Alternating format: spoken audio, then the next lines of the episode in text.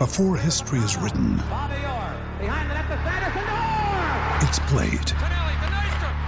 Before it's frozen in time, it's fought one shift at a time. Before it's etched in silver, it's carved in ice. What happens next will last forever. The Stanley Cup Final on ABC and ESPN Plus begins Saturday. Brand are experts in agriculture, covering your equipment, parts, and service needs to help you succeed in your field. From behind the stumps to behind the mic, nothing gets past Smithy. This is Mornings with Ian Smith on SENZ.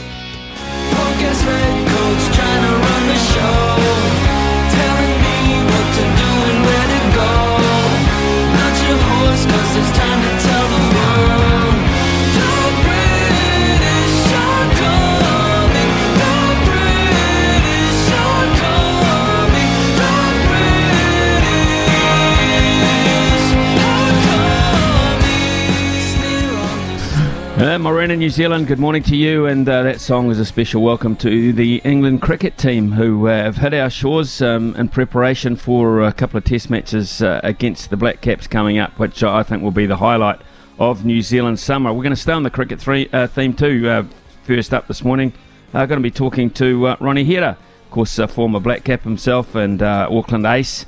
and of course, he played for Canterbury as well, Ronnie, so he's, he's been around the traps. Um, but uh, Ronnie, on the, the subject of uh, New Zealand cricket, and Spin dominated that match uh, overnight, in, where they played uh, in, in Lucknow. Actually, um, a very low scoring match, an incredibly low scoring match to be fair. I'll have a cricket uh, Resene cricket update for you around 9:25, focusing on one of my favourite competitions, the Hawke Cup. Uh, just after 9:32 this morning, we shall be talking to Sam Timmins from the New Zealand Breakers. Uh, what a weekend for them. A lot of emotion apparently uh, out there after uh, qualifying for the playoffs at 10.20 this morning. Uh, we shall be talking to uh, Louis Herman Watt uh, out at Karaka for the sales. The boys did their breakfast show there, and we'll be continuing on with that theme too. we'll also be talking, I, I, think it'd be appropriate, we've focused a lot on the Aussie Open, so let's wrap it up this morning with the Louise Fleming, of course, the former Australian, tennis pro who's been calling it on behalf of uh, SEN, particularly. She called the women's singles final as well. So, uh, yeah, and Novak, of course, uh, winning again. What a great story that has been. Uh, it is, um, it's been a busy morning. Let's start with the sermon, shall we, and uh, get stuck into it. Sport is our religion, and here is Smithy's sermon. Well, outpourings seem to be the theme of the weekend. On that note, our thoughts to you Aucklanders who are still mopping up and counting the financial and emotional costs of the weekend's flooding. Staggering scenes uh, I saw firsthand, although not in any way affected by uh, by it at all. I feel lucky, very, very lucky. I wasn't even part of the thousands upon thousands who tried to see the legend that wasn't Elton John. Not once but twice, only to be turned away to wade home.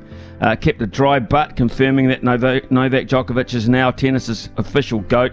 A dominating genius, injury or no injury, he made a mess, a straight sets mess of all that who tried to take him on over the last week in Melbourne, claiming in the process to be playing now some of his best ever tennis. It looks as if uh, going forward, uh, it's going to be a boring, monotonous year of Grand Slams for the Serb with all the herb. The chasing pack are privileged to be in his company. If Rafa owns Roland Garros, surely after 10 there's a case for the Joker to be said the owner of Melbourne. Monotonous too, the Blackfern Seven winning in Sevens winning in Sydney without getting out of first gear. More interest in the men to at least get challenged. One doesn't doubt the class of Sarah Hirini's group, uh, but one does doubt the interest going forward if this dominance continues, especially as we will be deprived of watching it firsthand going forward. 80 plus unanswered points between the two groups in grand finals. Ridiculously easy, but ridiculous. Plenty of emotion too for those at the Breakers. They've made the playoffs. Hallelujah for Mody Maor and uh, the co. They, have just done a great job. Not subject to uh, COVID regulations this time around. On an even playing court, uh, they showed what the cut of their jib really is like. More power to them. And Dean Vickerman, the Melbourne's coach, lamenting the 90 minutes it took to get through customs at Auckland Airport on Friday afternoon. Hell, sir, even on a dry day, that's pretty quick up there. It'd be interesting too to note if you quiz the majority of baggage handlers too on the meaning of the word priority, what they would actually come up with. But then again, I'm just being boring and a wee bit snobby.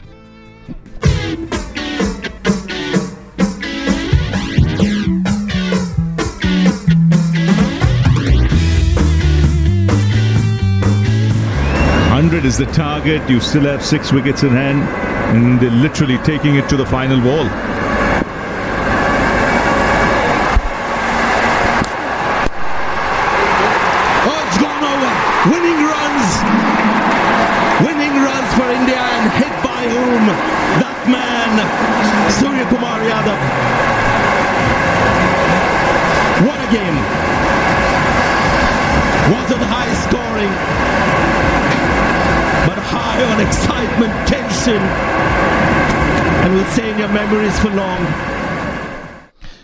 Well, that was Ravi Shastri, Sanjay Manjrekar and co uh, trying to make a silk purse out of a sow's ear there. That's uh, a pretty average game of cricket by any stretch of the imagination. Although bowlers might like it because it was bowler dominated, and uh, we've got a bowler joining the show as we speak.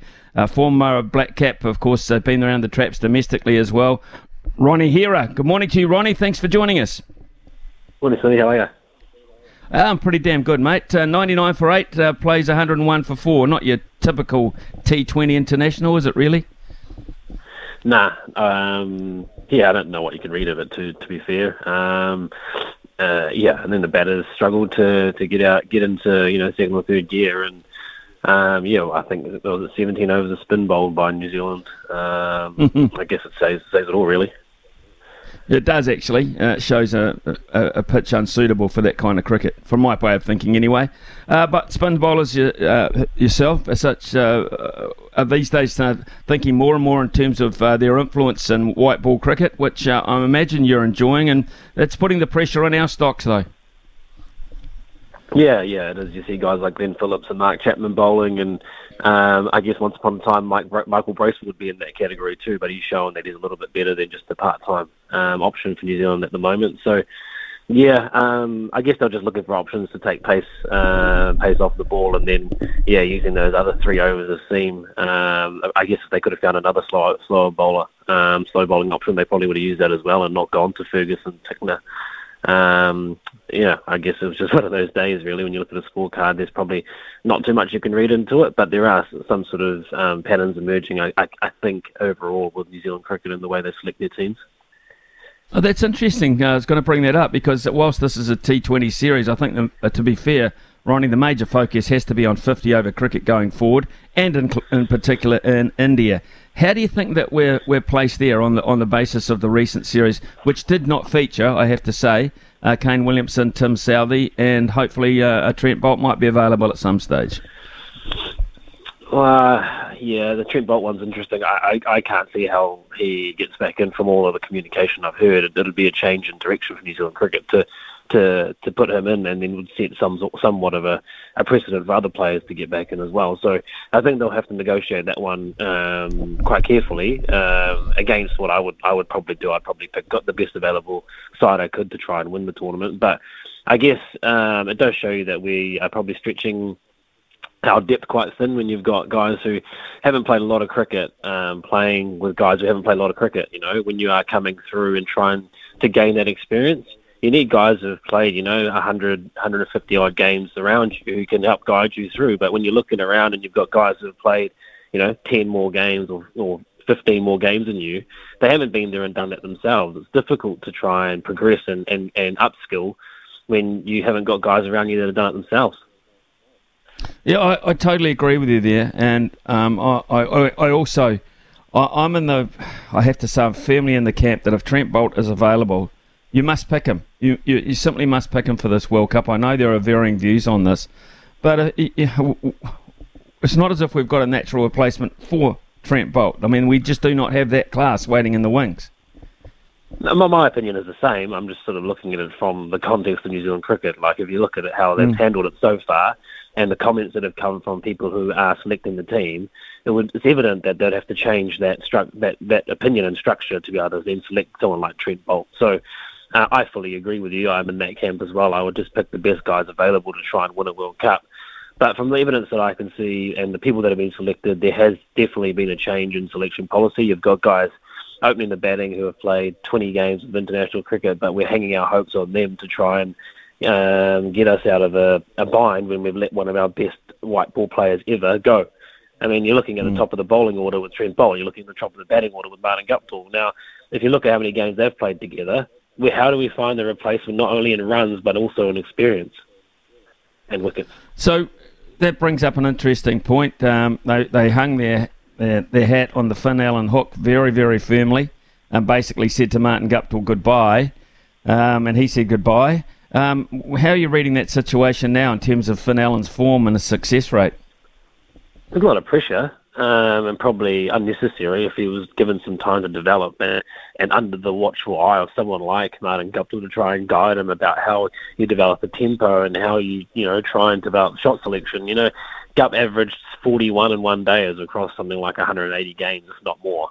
Um, he's, got, he's the most centuries for New Zealand, so you have to think that he's someone that could help guide um, a young batter like Finn and others around him to to learn that. Like Martin would have gone into the New Zealand team around guys like Scott Styris, um, around other batters, um, you know, around that time of that era, um, and and developed and learned how to do those types of things. But are we not doing that at the moment? Um, we've just got you know, Con- Conway's come in, and if you think about it, he only started playing for New Zealand a year and a half ago or two years ago when he made that 200 at, at Lords but he's developed so quickly that we think that he's been there for a long time. He actually hasn't. Um, so where where are the guys to help educate and help guide these guys? What do you, what do you think of uh, how we're handling uh, the Glenn Phillips thing? Where would you like to see Glenn Phillips batting 50 over cricket in particular? Uh, I mean, I quite like him, and he did quite jo- quite a good job. I know it's a different format in the 2020, but he did quite a good job at the World Cup in the sort of middle uh, middle order finishing games, and he's got power. Um, that's there's no doubt about that. Um, and, and I don't think that he would be the solution to go and open um, if that's what we're talking about or that's the option. Um, I'm looking around the other options that aren't within the squad at the moment. You've got guys like Tom Bruce, you've got guys like Will Young, they've had international experience and, and done quite well then when they've had the opportunity. So is it a case of trying some new stuff before the World Cup or are, are they really just going with the 15, 16 guys that they've tried now? Um, you know, Mark Chapman is another one who's gone in there and, and, and not really managed to score many runs. Um, so I think there are a lot of guys around there that, are, that are, would be labelled fringe. Um, but then when you take Kane Williamson out and you take, you know, Ross Taylor out over the last 18 months, you know, there's a lot of, a lot of, um, you know, depth being tested here. Um, the other one of interest to me is uh, how we're handling uh, the role of Daryl Mitchell. Uh, he's been a he's been a top order player. He's been a closer. Uh, where do you see Daryl Mitchell? Um, yeah, I guess uh, when you've got Kane Williamson around, it makes it a bit easier because then you've got someone who can bat through. I mean, Daryl's shown that he can do either of those roles. He's another one that's got that power towards the, the you know the middle to lower order. When you're looking at guys like Santner, guys like Phillips, Mitchell, and I think that's quite a strong middle to, to lower order when you think about it. Um, I guess it's just the top three or four that actually bring them. You know, to think about using your resources, you want to use guys like that when you're 35 overs plus. But if they're having a bat in the 25th over, and they have to change their role. They have to be adaptable, and if they're playing that many balls, they're actually not playing their natural game. So it does it does make it a little bit more difficult when you've got you know guys like Finn Allen and and um, guys around there in the top three or four probably getting out quite early and putting pressure on the middle to lower order um, before needed. So I, I would like Mitchell and Phillips and, and Santner to play the, the power game in the middle, um, and then and then leave the top guys to tr- try and bat a bit longer. All right, let's uh, look at the, the, the bowling attack then uh, going forward. Um, I, I, guess we'll say that um, Santner's a given. You mentioned Michael Bracewell before. Uh, and Indian conditions, is he a given for you now? He has to be close because he's shown that he can also do a, a pretty good job with the bat at times as well. Um, and then I guess the toss up is between him and someone like Sodhi. I mean, if you are going to bowl 17 overs a spin, then you probably need all three of them.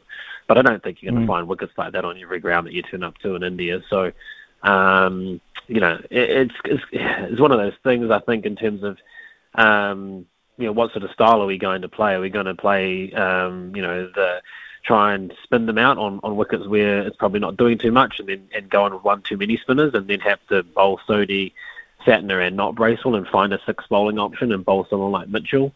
Um, because I have noticed that he hasn't bowled as much recently, Mitchell. So whether they probably aren't going to use him as much, I'm, not too sure.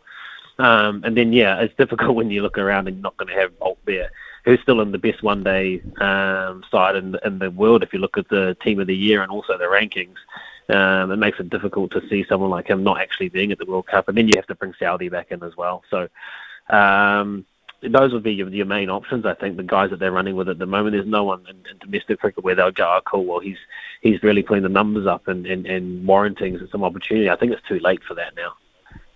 Well, I think you're right, actually. I, I, I, I think from what I've been reading and seeing around uh, the Super Smash, about the Ford uh, Trophy, etc., you are right, uh, unless they go for a, a, Tom Bruce or a Will Young, etc., out of the blue, and it would be out of the blue what we're seeing is is what we're taking. Yeah, and then and I, and I'd agree with that. And I think there are some some sort of fringe guys that they've put in there, like Ben Lister is probably one of those cases who has played pretty well in the Super Smash and, and got an opportunity. But I go back to my point, like how much better would it be for someone like Ben Lister to have Trent Boult around, um, even if he hmm. was just a guy carrying the drinks and bowling with him in the nets and things like that. Um, that would that would help him quite a lot. But um, those opportunities aren't there at the moment. Um, and the guys who have exited New Zealand cricket over the last 12 months, Neesham, Guptill, de Grandhomme, Boult, they've all they've all exited for different reasons, um, but the outcome's been the same. So you know you're losing a lot of experience with those four guys in particular. You do. Uh, was a little bit. I've got to say, I was a little bit surprised um, that uh, when, particularly in the 50 over series, uh, they sent home. Uh, they sent home Tim Southee. They sent home Kane Williamson to rest up for the Test matches against England and prepare for them. Um, look, and uh, the coach himself, the World Cup coach uh, Gary Stead, didn't stay in India either. I, I, find that I've got to say in a World Cup year in the host country very surprising. Um, probably even more surprising when you think that we, we're not a chance of making the World Test Championship final. Um, so those games against England, although they're important for the individual players as a team, yes, we want to win the series, but they don't have any overarching um, overarching result on it, if you know what I mean. Um, so yeah, you're right. You probably, I mean, you you are right. Yeah, why would they send back two of the key players? Uh, one was one is the now the Test captain, one is the ODI captain, and one is the coach. So there's three people who are in leadership positions who have essentially left the tour. Um, and I know guys need rest, and, and, and you got to rotate guys and give guys opportunities. I, I understand that, but you got to pick pick your moments, and they'll probably turn around and say, "Well, this was planned from a long way out," um, and that may be true. It might not be true, but um, yeah, it sort of worked out that all three of those key personnel uh, that are required on a trip, in terms of like a senior opening bowler, your, your best number, your best batsman who bats at three, and then also your coach, have left the tour. Yeah, I find it remarkable, absolutely remarkable, actually, in, the, in terms of the timing. Anyway, um, the other yep. thing uh, of interest coming up, Ronnie, too, is the Test series against um, England. How are we going to counter uh, the rate of play that England uh, are looking to come at?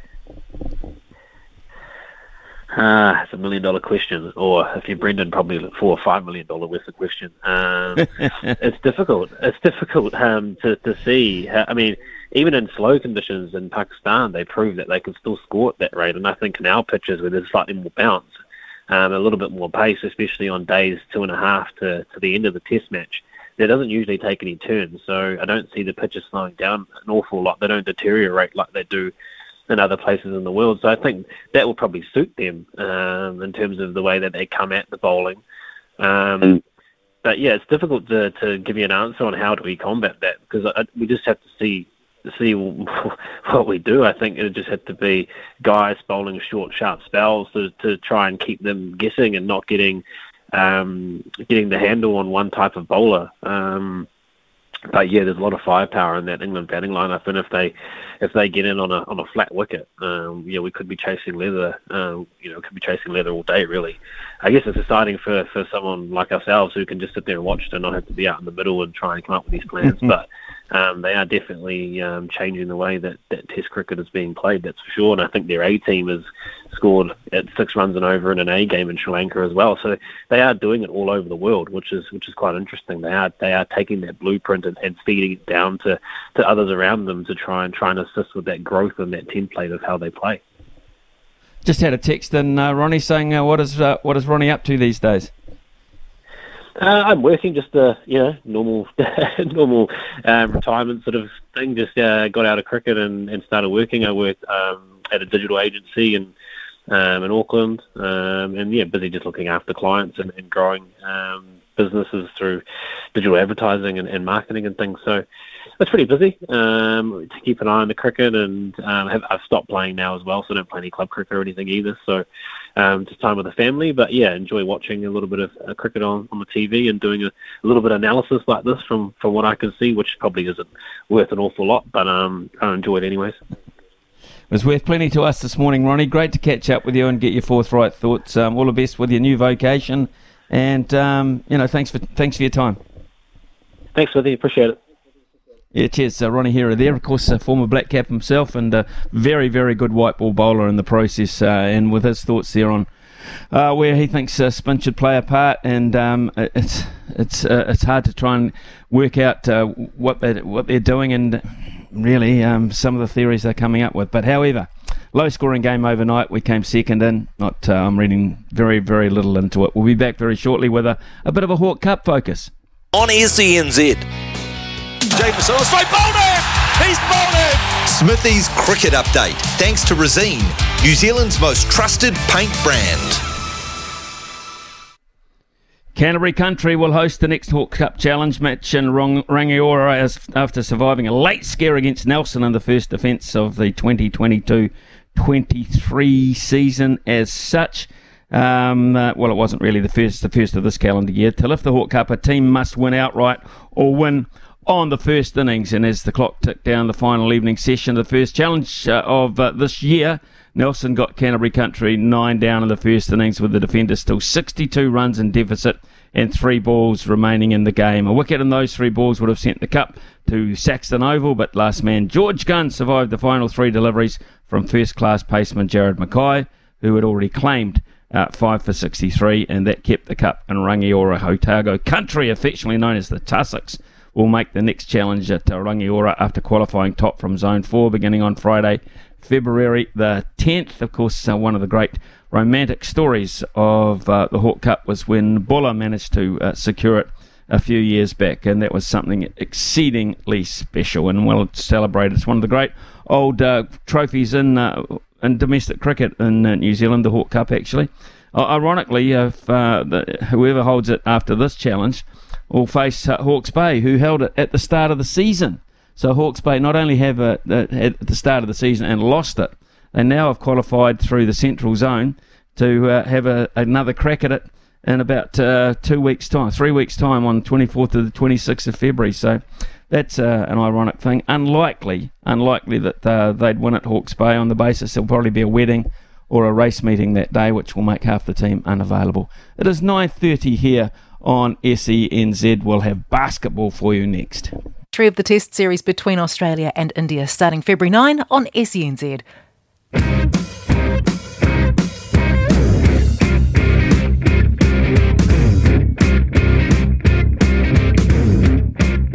Four to shoot. Brantley sees that. Step back. Knocks it down! Huge three! And it could be good night, Melbourne United. And that'll do us at Spark Arena. As the clock winds down, the Breakers still in that third spot, hunting that second spot. 16 wins has been up on my board for a very long time. Our number one goal. You keep asking me if I'm having fun for a big part of the season. So I told myself when we get to 16, I'll have fun for a little bit, I'll enjoy it, and tomorrow I'll go back to regular. Well, it's been a challenging anniversary weekend for the Auckland region, but the Breakers have given them and the rest of the country something to cheer about with an 80 74 victory over Melbourne United at the Spark Arena, which thankfully remained dry. That snapped up a nine game losing streak against the well coached Melbourne side. Of course, that coach being one very familiar to us and Dean Vickerman. But the Breakers have their own special coach, uh, Mody Maor. You just heard uh, his uh, feelings uh, afterwards. He's helped the club turn things around in quite a dramatic fashion. And joining us now is New Zealand Breakers centre Sam Timmins, of course, uh, well known uh, to us also as part of the champion Otago Nugget. Sam, good morning to you. Thanks for your time. Morning, Smithy. How you going? I'm going good, man, but you guys must be going extra good, and there was certainly plenty of emotion around. We just heard that clip from uh, Mody, but what was it like in the locker room afterwards?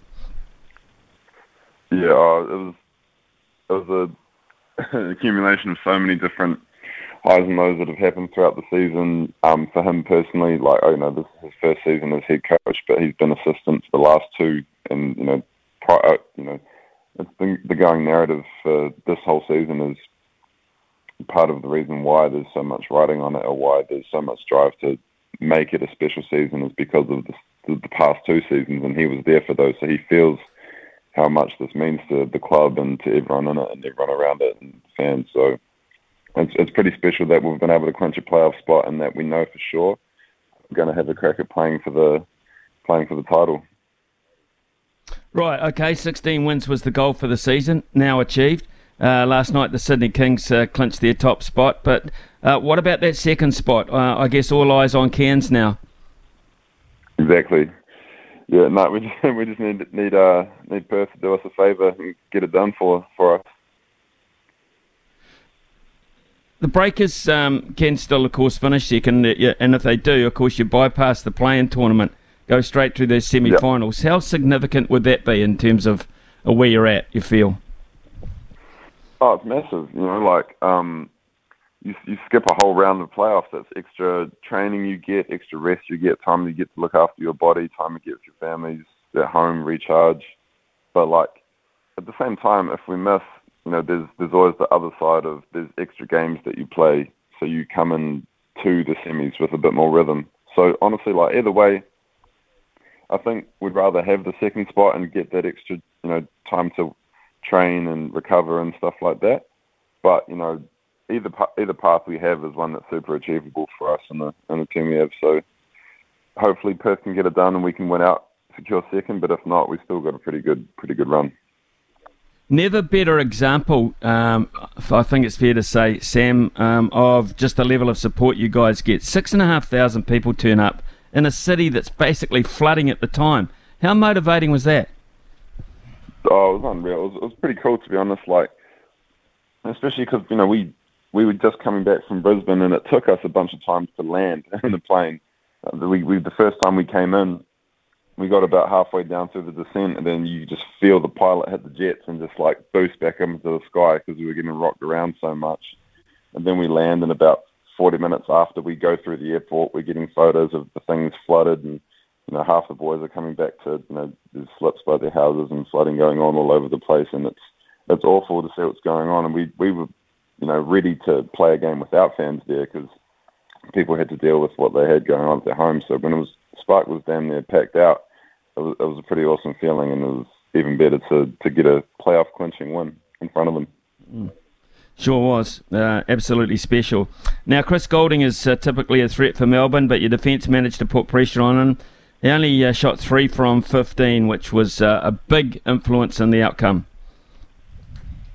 Yeah, man. Um, because I've I've been on this. You know, that's my sixth time playing against Melbourne in a in a Breakers uniform, and that's that's the worst you know he's ever done. Well, more I guess it's more fair to say the best we've ever done on him, because yeah, he's always. It doesn't matter how he's shooting at any point during the game. He can always just rattle off three, four in a row in a quarter and completely change the dynamic of the game.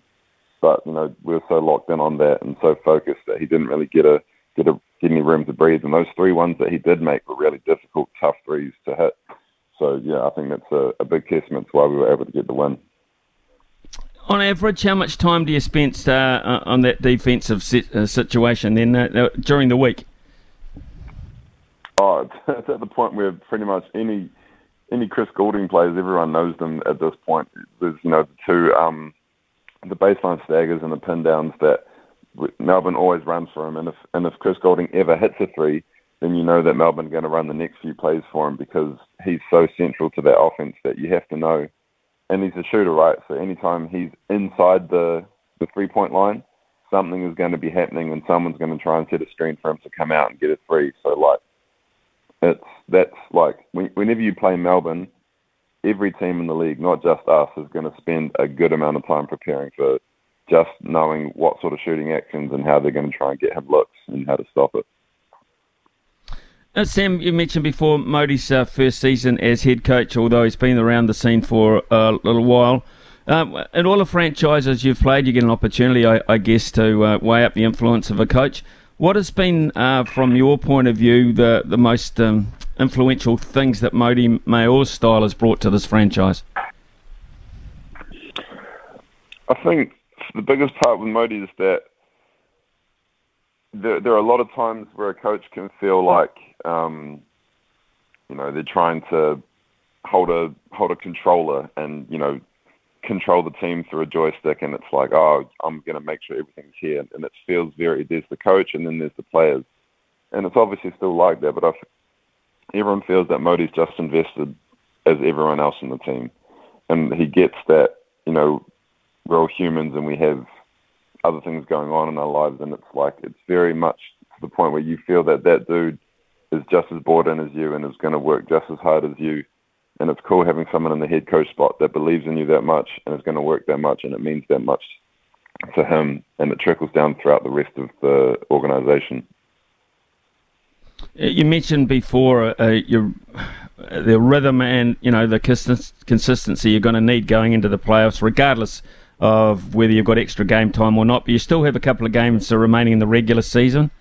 How do you think you, you're going to approach those having a, a playoff spot guaranteed? Uh, uh, will you just continue standards or will you just sit back a wee bit? Um, I think the, the most important thing going into these playoff games is, you know, when you get to the playoffs, you don't necessarily rise to occasion. You fall down to your habits. So these two games are a really good chance to set championship level habits. So if, you know, if we go in and we kind of rest on our laurels and go, you know, we've already made playoffs, doesn't really matter what happens in these games, then that that opens up the risk of you know, kind of subconsciously falling into that sort of level of effort, habit, intensity, execution. So I think for these next two games, it's more important than ever to be playing the game with the level of focus, confidence and intensity that we've, you know, those are the three sort of things that we've kind of needed to find the perfect balance of recently, which has brought us on this little run. And I think it's even more important now that we've made playoffs to pick that up in the next two.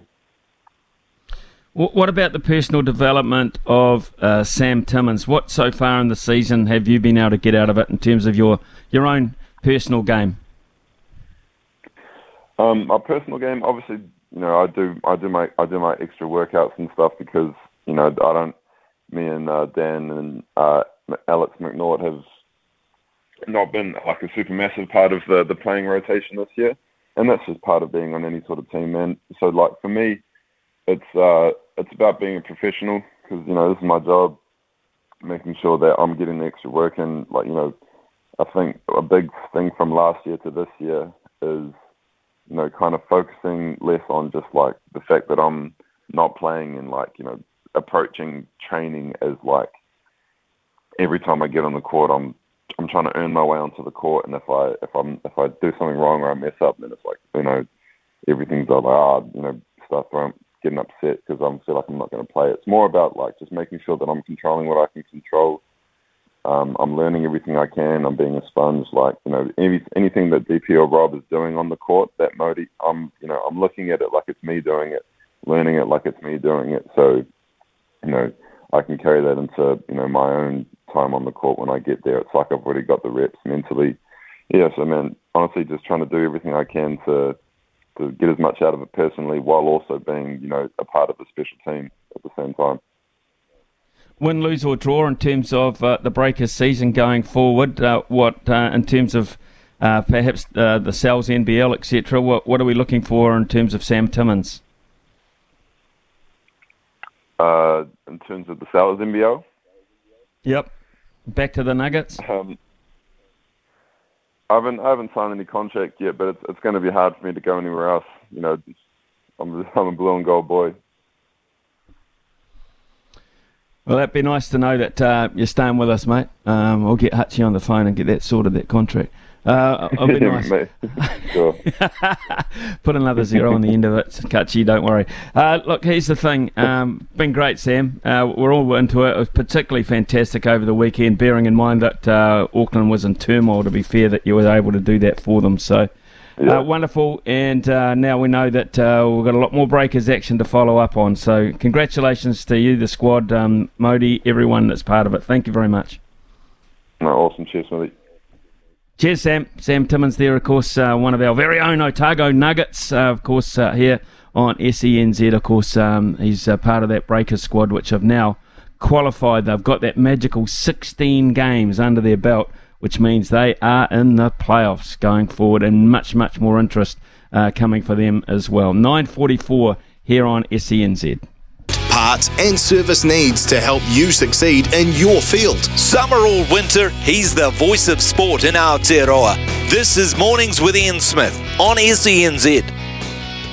You got to know when to hold up, know when to fold up, Smithy's multi. know when to walk away, and know when to run. Bet live on your favourite sports. Download the TAB app today. Right, uh, let's uh, look at a multi for today. Kansas City Chiefs to beat the Cincinnati Bengals. It's later this afternoon at $1.71. That's game two of the playoffs uh, for Super Bowl. Uh, Memphis Grizzlies to beat uh, the Pacers at $1.26 and the Cairns Taipans to beat Adelaide. Unfortunately, I think that'll happen at $1.37. So that'll uh, multi up to uh, around about the $3 mark. So uh, if you get onto that one, it's uh, uh, small but hopefully successful start to the week. Uh, I can tell you in the first of the playoff games uh, after the first quarter, it's the Philadelphia Eagles leading the San Francisco 49ers by 7 0. So uh, that uh, is pretty even at this point. Uh, hard to pick uh, between those two teams, but the 49ers have possession at the moment, starting the second quarter. We shall be talking to Louise Fleming. Louise Fleming, of course, is a well performed player on the uh, uh, the professional tennis circuit, actually, uh, participated in both uh, the ITF circuit and, of course, she has uh, also been part of the W. Uh, TA circuit as well for um, for women's tennis professionals. Uh, been around for a long, long time, and of course, uh, Lou has also been commentating on the Australian Open on behalf of SEN. She'll be talking. We're talking to her after eleven o'clock this morning. After ten o'clock. Uh, we're going to give you the options uh, to call us if you like on uh, our phone line, which is 0800 150 811. We'd like to take two or three calls if we could, uh, just after the 10 o'clock news, um, on uh, any subject that impressed you over the weekend or didn't impress you over the weekend, or where do you think the Black Caps are heading? What about the domination of uh, Novak Djokovic? What about the domination of the Black Fern Seven? Is, is it just becoming a little bit too monotonous the way that they're dominating thing? It's great, but is it good overall in terms of uh, the future of that competition? Uh, 9.51 here on SENZ. Uh, we'll be back very shortly. Another year and more great yarns in the afternoon with Staffy.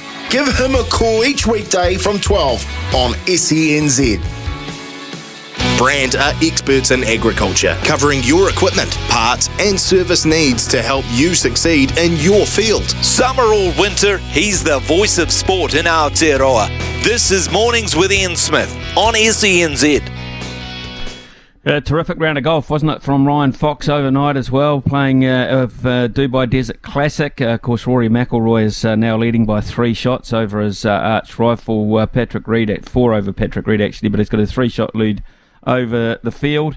Uh, Ryan Fox, outstanding round, which included a number of birdies and an eagle, has got uh, into contention, I suppose you'd say. He's uh, 10 under, so he's five behind Rory, but he's certainly in contention for a top 10 spot. I'm not sure uh, he'll run down Rory in the kind of form that he is in, but uh, Ryan Fox, another terrific showing, of course, on the tour. Uh, early action in the um, NFL playoffs here, and this is between the Philadelphia Eagles and the San Francisco 49ers, Logan. And at the moment, I think it's fair to say the Eagles, they're dominating on the scoreboard, by winning by 7 0. Not quite sure that uh, the 49ers have found a way through yet, just looking at things.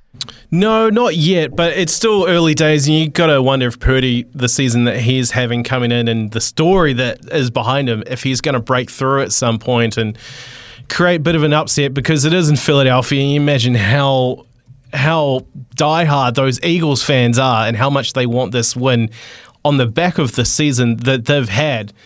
But yeah, I mean, where, where's your money at, Smithy? I'm pretty sure you're back in the Niners here.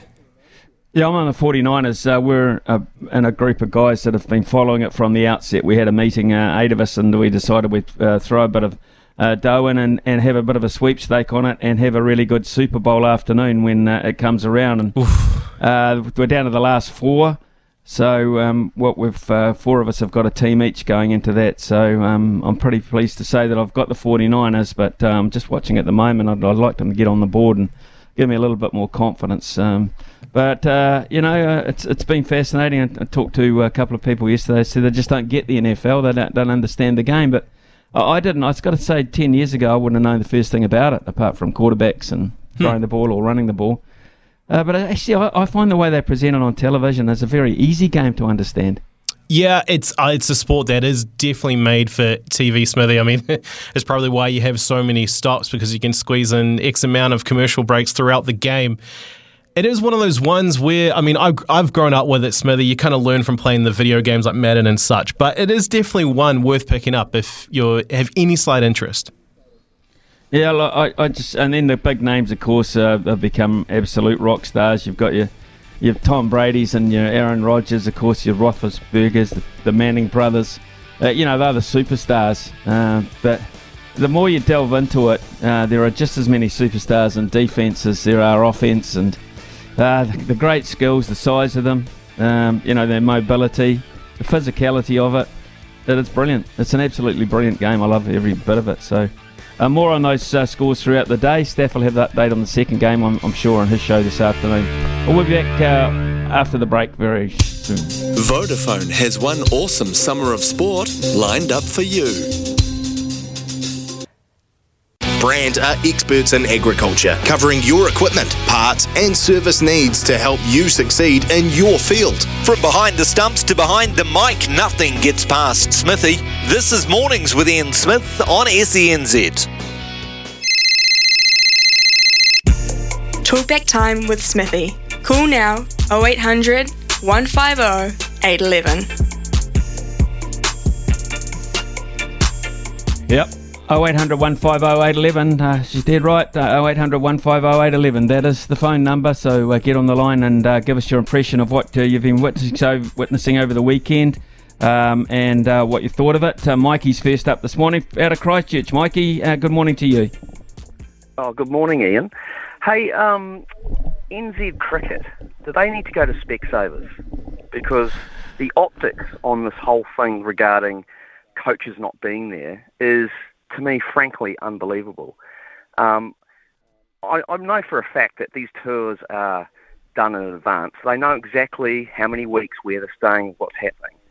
Um, now, for guys like Kane Williamson and Southey and, and the rest, they could have easily have said, right, after the test match in Pakistan, you guys have a break.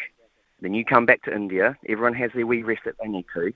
The other guys can do the, the one days in Pakistan the World Cup's in India. Let's all go there. Let's get that sorted.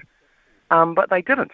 And they've come out with all these excuses about being tired or, or what have you. At the end of the last, um, I think the Pakistani would have been the one days, there's, there's a three week gap between the England Test match. So, oh, sorry, the Indian one days, I beg your pardon. There's a three week gap mm. to the uh, England Test match. You can't tell me that's a holiday. I had a, a chat to Staffy about this last week.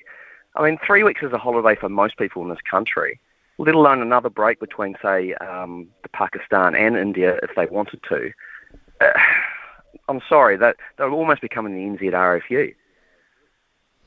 Oh, look, I, I, I, am baffled by this. The uh, the only light I can shine on the end of the tunnel is that they're deciding, I think, rightfully so, that they've got to split the roles for coaches and maybe this is uh, an audition, um, a trial for Luke Ronchi to become our white ball T20 coach at least. Um, and that's all I, the, the, all I can think out of it because I, I can't think for one reason that Gary Stead needs a rest. I really can't believe for one second that Gary Stead needs a rest. Um, I would be very, very surprised about that. Um, and, you know, coaching is, I, I think, obviously you're away from home. Um, uh, but that's your job. I mean, you don't do it forever as an international coach. There'll be other things that Gary Stead has to move on to. He may get uh, franchise coaching around the world. Uh, good luck to him if he does. But I think when you're in the national coach's job, I, I, have got a, a, sneaking suspicion that you really have to be with your national team more often than not if you intend to stay on in that particular role. So that's all I can think yeah, about it, Mikey. But I'm with you on this. I'm with you on this, particularly when you're looking at the development of players and roles. Uh, Finn Allen, for instance, uh, as a as a, a, serious work on. Now, Gary Stead was the guy that said, "I believe in Finn Allen. He's the future for us at the top of the order." Well, where is he helping him now? Who's helping him now? Exactly. I mean, and the other thing, I guess, the question is, is are we actually serious about the World Cup at the end of the year, or is it just something we're going to turn up to?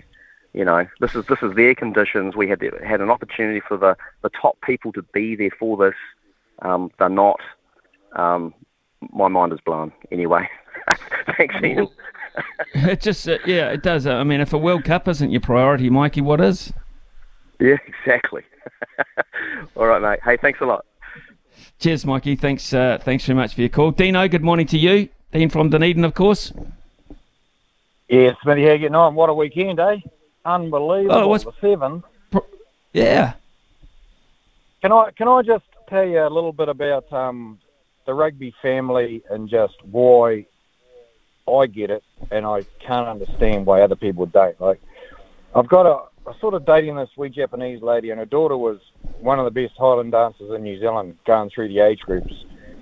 But Georgia Miller was right up there, and uh, to see her on TV and have like through Highland dancing a connection, I watched it even closer.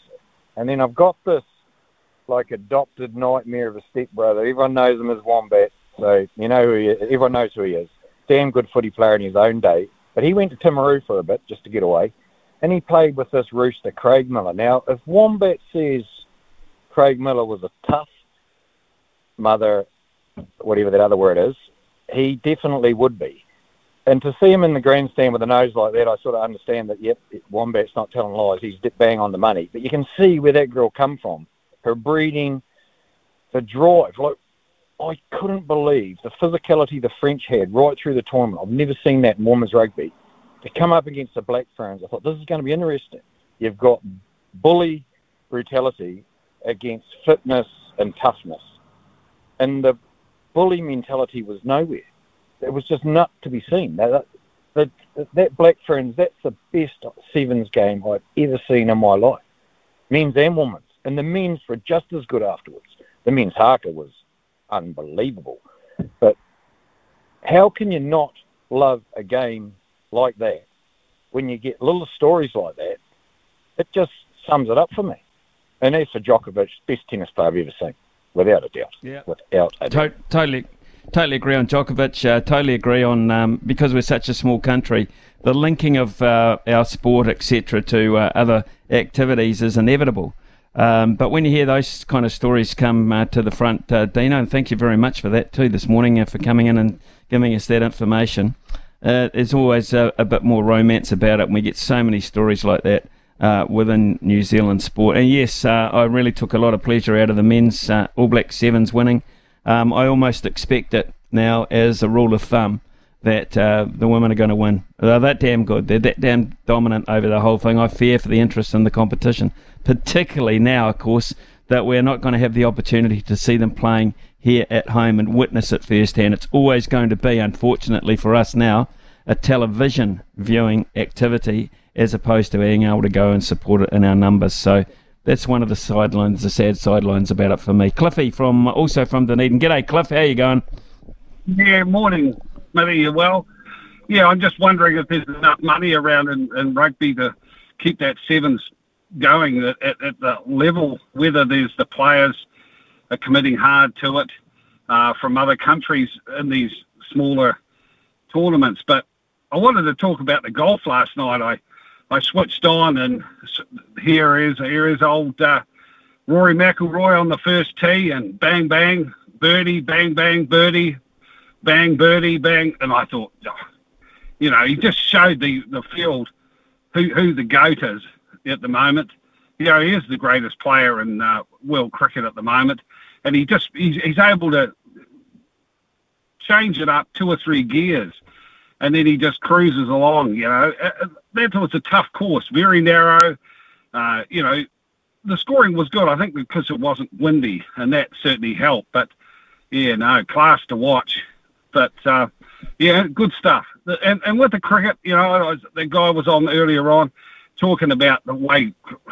I don't, but don't know what Stead's up. I'd like to see David White have a chat with you and tell me where New Zealand cricket's going. What is what is his uh, future for us? Are we going to be a a middle of the road team again, or have we have we done our dash, be winning the Test Championship? It's almost like we've got one trophy that we we're quite comfortable. That's w- about as good as we are. You know, we let Boult and a few others uh, go. Maybe we didn't have enough money to pay them anymore, or to to let them, you know, not play as much as what he might might have wanted to. Boult said, "Look, you know, I, I want to have a bit more time away. Maybe playing a few things. Maybe they could have did it, but." you know, like you talk about Finn Allen, you know, the batting coach, uh, Luke Ronchi, a, keeper. I'm not saying keepers aren't good batsmen because I've seen some pretty handy keepers. One of them still got the Test record for the largest score as a as a wicket keeper, isn't he? Pretty handy player in his day. But uh, they've got to work. They've got to work on these guys. You know, there's no use chucking a guy in the top of the order in 50 over game, and he he can't move his feet. You know, and um, and then the bowling coach isn't over there either. He came home too. So, you know, they, they're very thin on experience. And in India, when you're playing a good side, good in, in the World Cup. So that's where I see things. David White's got to come out and say, what is the future for New Zealand cricket? Is it is it all going to be put into the women's game possibly? Are the men's sort of taking a back seat now? We've had our dash. I think it's going to become more 50 50. There's no doubt about that. And Cliff, a lot of people would say rightfully so. And it's been too damn long in the way in the making. Um, I think the focus uh, is going to have to be more 50 50. There's no doubt about that in terms of men's and women's cricket. I enjoy your thoughts too on uh, Rory McIlroy. Um, Rory McIlroy has put his money where his mouth is because he's opened up against Live Golf, and that is his motivation. You can quite clearly see that he has got his uh, motivation is to knock over anyone that is re- remotely re- um, aligned to Live Golf. And beating Patrick Reed would have been his biggest focus, and he is at the moment. Cliff, thank you very much. Finally, this morning uh, we've got uh, some time for John, one of my favourite callers from Auckland. John, good morning to you. Hey, good morning, Smithy. Hey, I just want to um, spread out the love to everyone in Auckland and Northland. We're going through a rough time. Um, unfortunately, I'm one of those people. My house was flooded, and my vehicle as well. But you know, um, here sitting, listening to you, Smithy, and you're making me happy, which is uh, which is brilliant. Um, John, but, uh, sorry to hear. Uh, what area are you from, John? What area of Auckland uh, are you from? How badly affected was your area then? Oh, I live in West Auckland, mate, and it's pretty much, you know, every man and his dog's affected out here.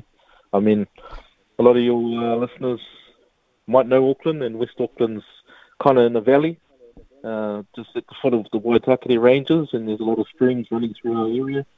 And um, we're doing it tough out here, mate, but, you know, we're just trotting along, and every Kiwi's helping each other, and, and that's all we can do at this time. Good on you, John. Our thoughts are with you. Um, appreciate you, and uh, to all Aucklanders as well.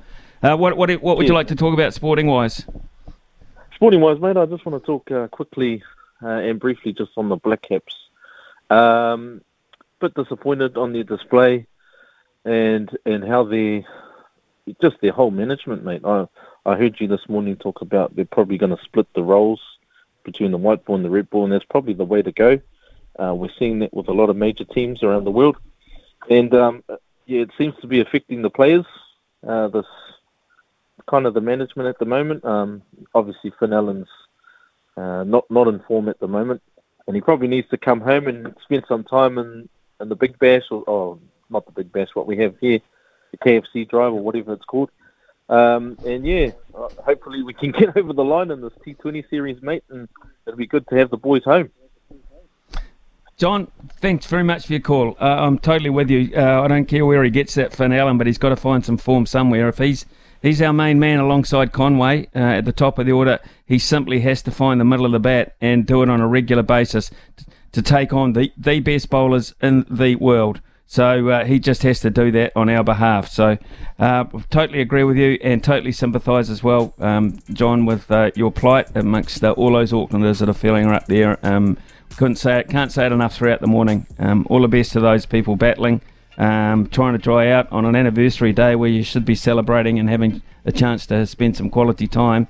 Most of you are doing quality cleaning up, and that is not on. It is 10:16 here on SENZ covering your equipment, parts, and service needs to help you succeed in your field. Summer or winter, he's the voice of sport in Aotearoa. This is Mornings with Ian Smith on SENZ. The loveracing.nz update, your home for everything thoroughbred racing. Visit loveracing.nz, racing's biggest fan. Right, uh, let's catch up with uh, Louis, who's uh, I can see, I think, still at uh, Karaka. Oh no, that's Staffy out there. So uh, Louis um, with us uh, by other means. Uh, Staffy just setting up in the background there down at Karaka for his show to continue on from 12. Oh, Louis is there. Actually, Louis is there. I, I, I apologise, Louis. can we have a quick recap on the weekend? 50 to 1 shot winning the Wellington Cup on a heavy track? Yeah, yeah, I'm sick, Smithy. I actually can't speak about that because I'm too ill at the thought of the overeating that Thaddeus Taylor and Paul Moati are going to be doing at the sausage roll table this morning. It's disgusting. It's bloating oh. and it hurts my head and heart. It did. Uh, I'm talking about leaderboard here, which uh, won the Wellington Cup and. Uh, three overseas jockeys involved uh, in that particular performance, so they're certainly dominating our big racing at the moment. Uh, just a shame that um, the weather's kicked in around the country, and uh, of course, here we are in the middle of summer, and we should be looking for um, wet weather horses, which I, I, don't know if that's a factor when you're buying a yearling at uh, Karaka, but I've got to be saying that wet racing is dominating proceedings on this side of the Tasman, a little bit in, in, terms of Australia. Day one, Louis, at uh, Karaka, how would you sum it up? Uh, well, look, it's probably best for me to lean on the well, what what I'm hearing from other people that were both selling and buying, and I think it's kind of fear. Fear would be the word, Smithy. Um, I guess it takes a while for these sales to really find their footing. It find takes a it's it's pretty strange. It would be pretty rare for the vendors to have their reserves bang on, to the buyers to know exactly what the market's like, for everybody just to have their eye in from the word go. You do see it happen in certain sales, but you can't really set your expectation there like that. And it was strong, like the medium was well and truly up, but I guess it was a little bit of a feeling out day, and there were some nice lots that went through. Uh, had a day out with a beautiful filly that went through, and Andrew Forsman picked up along with Andy Williams. Um, uh, that was an absolute ripper. And there was a Savabeel colt out of Bayrock from Windsor Park Stud that Te Akau and David Ellis snapped up, and, and it looked about as good as the colt that we've seen. And as we've seen through here, it's David Ellis just got him written all over it and Te Akau exactly what they sort of go for a big, striking Savabeel that'll hopefully get up and be a star three year old for them. It's a sort of Savabeel that has a pedigree page that could be a stallion as well. So I think that was about 630. So a little bit of feeling out, but I suspect that today you will see some of those buyers open their shoulders and really unwind. Yeah, they were the two lots, as you uh, quite rightfully mentioned there. So uh, they're two New Zealand uh, buyers, of course, uh, Forsman and, and, and, David Ellis. Uh, then followed up by Chris Waller, Guy Mulcaster combination. Um, with uh, a couple of $450,000 purchases, and then the Oaks coming in to, to round out with a, yet another Z- uh, uh, colt out of um, Glee for 400,000. So they're the major players. Are we going to look to top those uh, those numbers today in terms of individual individual purchases? You think, Louis? Uh, hard to know, Smithy. Really, really hard to know. But yeah, no, I'd just be throwing. I would actually be just be throwing a dart, Smithy. I'm not sure, mate. I mean, again, there will be the the stock on offer that it could get there, but it just it all depends on who wants what. And if you can get into a bidding war, I mean, look, they all have their roundabout numbers, what they think a horse is worth. But if a bidding war goes on and all of a sudden a little bit of ego comes into play, you know what it's like, Smithy. So uh, I, I think that before the sale is done and dusted, we'll have something that'll go closer to 800. That'd be my gut, just on knowing how strong the selling was yesterday and what people are kind of wondering about today. But couldn't tell you what, and, and also I don't know about too much assurance on that. Hey, you mentioned something interesting before about the weather and wet weather horses, and if the sale, you know, if buyers can look for that, the sales. Well, especially in New Zealand, they can. Like our we, I guess, versatile staying type wet weather sires as such. Like a horse like Sharp and Smart by Redwood. Now there are so many different versions of redwood as a sire that can sire them that go through the wet. It just it happens over and over again, and and there really is no other place in the world. I mean, the northern hemisphere is renowned, and, and a lot of those European imports they can go through anything as well. But in New Zealand, like it, it seriously is a, a, breeding ground for the wet weather horses that can go through those heavy goings. And a horse like Tarzino, and uh, I mean that Westbury is standing. It's done a great job with Derby and Oaks winners already in its first crop, and no issue going through some of the mud. Um, so yeah, no, I think I think you're right, and if that's what we are going to see more of, I think the amount of winners that come out of New Zealand Bloodstock's Karaka sale will just continue to increase, increase. I think it's a good point. Okay, uh, Jamie Richards uh, back in New Zealand after uh, opening up pretty promisingly in Asia. Oh man. Hey, Sticko McKee, Steve McKee said in the weekend that he's following his career very, very closely and there's not too many people that have had better first seasons over in, in Hong Kong. Jamie is mixing it with the best of them. He's doing a hell of a job. And he had a winner last night, Smithy. He had a winner last night, and he had the audacity to give us the swerve on it as well. he told us on the weekend that maybe Wednesday night there was a horse that would be a better chance. But Happy for All won last night, paying about 30 bucks on the tote. James McDonald rode, and that's the sort of form he's in. They're winning when he's out of town and um, he's doing a super job. He's now being able to buy his own stock and send it up there. So at the moment, he's kind of dealing with a lot of B, C, D grade horses that he's been get, got you know picked up from other owners. So he's just going to get better and better. But Hong Kong Smithy, we have to mention Golden 60 last night. Now Golden 60, of course, has had an incredible career. Um, and he keeps winning. He's beaten Romantic Warrior, California Spangle in the Stewards Cup, the Group 1 over the mile. It, it's maybe one of the best races in Hong Kong for the last wee while. And Golden 60, the champ, has beaten two other, well, pretty much deserving champs in a quite remarkable fashion. So um, that's what's going on in Hong Kong. And, and Jamie Richards, I, I, just think you follow him with huge interest. On Wednesday night at Happy Valley, he's got one lining up, and I'll find you the name of it because he made sure that he gave it to us. It won't be paying a lot, but Wednesday night at Happy Valley, Hoss. H O S S. Because if he's if he's not tipping twenty nine dollar shots, well, he has tipped this one. It'll be short enough, but I reckon we'll have to be on. Okay, Hoss, easy one to uh, remember there. Um, just, uh, just finally on the sale, uh, Louis. Before we let you go, uh, the clearance um, clearance rate pretty good. Are they happy? Uh, no mention of of any concern there. Uh, look, I think the clearance rate was good enough. I think at some stage yesterday, twenty lots were bought in a row. So I mean that's a that's sort of promising numbers that you want. Again, mm. just early days. I just I, I want to see how today plays out. I want to see how people settle in.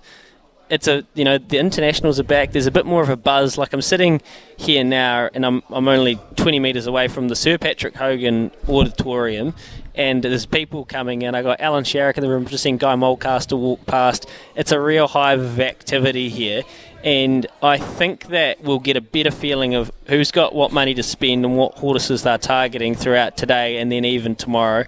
And like, there's Lee Thinnis who's just strolled in he could have dressed up a wee, but he's looking a wee bit too comfortable there, I think.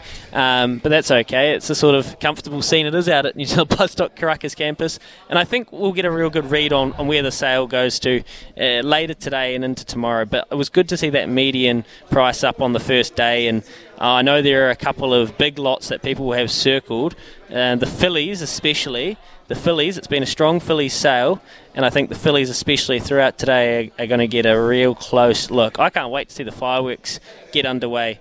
Um, it's always amazing in here. You just got to be careful you don't scratch your nose at the wrong time, Smithy, or you end up having to find a few hundred thousand dollars. And I don't know about you, but I didn't punt leaderboard on the weekend. No, I didn't punt leaderboard in the weekend. My final question to you is on apparel because you're talking about the dress standards. I know they're very casual out there, those racing dudes. I mean, their pockets, it's, all that matters is how deep their pockets are rather than what we're wearing, to be fair. Um, can I just ask you this? Can I just ask you this? Uh, how many caps have you got so far? Because generally, caps, collecting caps is a big thing at the Karaka sale. Not a word of a lie. I haven't got one. And I put, what? I put, I put Mark Chittick and Waikato Stud on notice because as soon as I hang up with you, I'm walking straight to their tent and I want one of those beautiful blue and blue and uh, green logos because I don't have one yet and I want one. Okay, well, if you can get one, you can get two, and you know who the other one's for, Louis. Thank you very much Jared for your Smith. time. Yeah, that'll be it. Yeah, uh, thanks, for, thanks, Louis. Uh, enjoy the rest of the day and the hospitality, and then you get home to Shannon, quick, smart boy. You get home to Shannon, quick, smart. I'm on. I'm on right? the clock, Smithy. You're on the clock. Good on you, boy. Good on you, boy. Okay, Louis, uh, they're at the sales live, and of course, Staffy is setting up there as well. He'll be there from uh, 12 o'clock onwards. I am green with jealousy. It is 10.31 here. We'll be back uh, very shortly with some uh, tennis highlights, some other stuff too from the sports desk.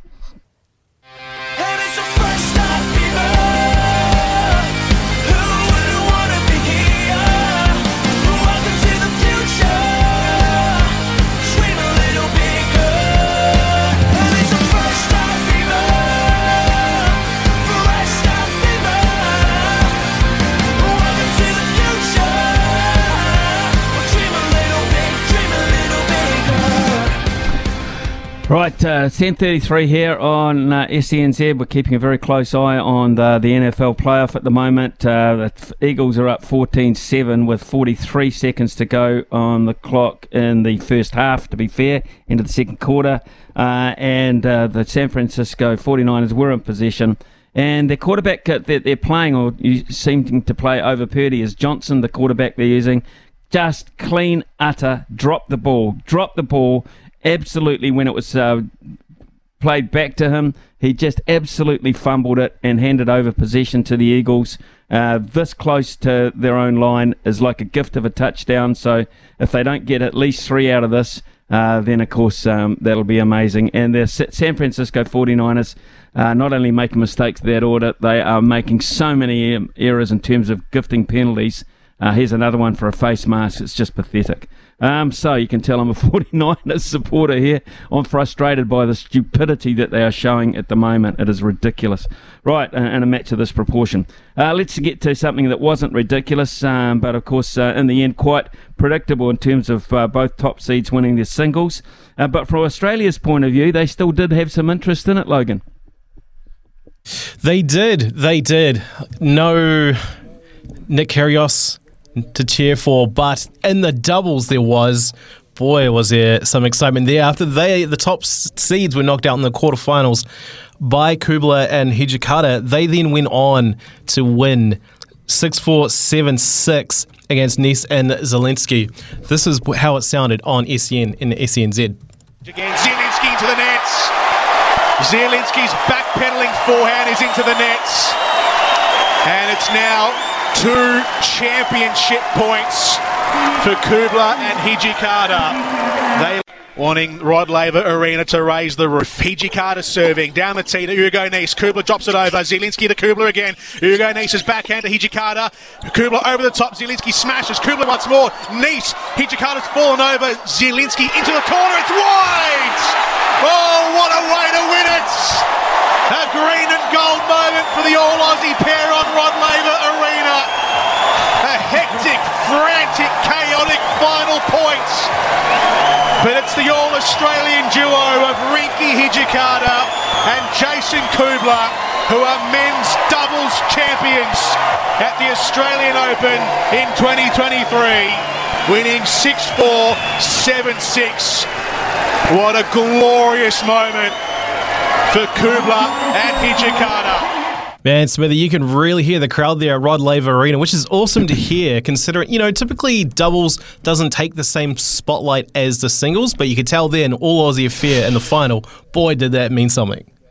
Well, I was on the back two of uh, the rejuvenation in Australian doubles uh, with Kyrgios, of course, and Kokkinakis last year, who actually riled the crowd up and got them into fever pitch situations. So this was uh, an unheralded pair uh, that came through and won this. And uh, Jason Kubler uh, is fast becoming a, a wee bit of a hero here, and uh, this is what uh, he had to say. you know, Rinky and I definitely didn't think this was happening two weeks ago. So, uh, bit of a, bit of a, a pleasant surprise, I should say. Um, I guess, yeah. First of all, I just want to congratulate our opponents for for the great two weeks they've had. Um, you know, they're a top top doubles team, and uh, to make to make a final of a Grand Slam at the start of the season is is a great accomplishment, and, and good luck for the rest of the season.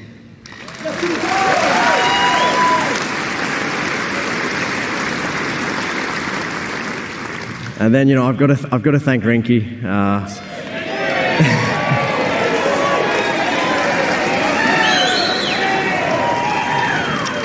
he, he was actually the reason uh, we uh, we teamed up for this tournament.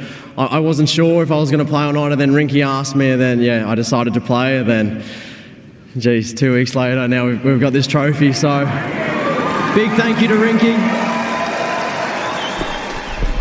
Right, uh, that was uh, Jason Kubler at the end of it. What a combination, uh, Kubler and Hijikata with a Grand Slam doubles title and a lot of money too. A lot of money in doubles uh, in their back pocket. And as he said two weeks ago, wouldn't even have dreamt of it.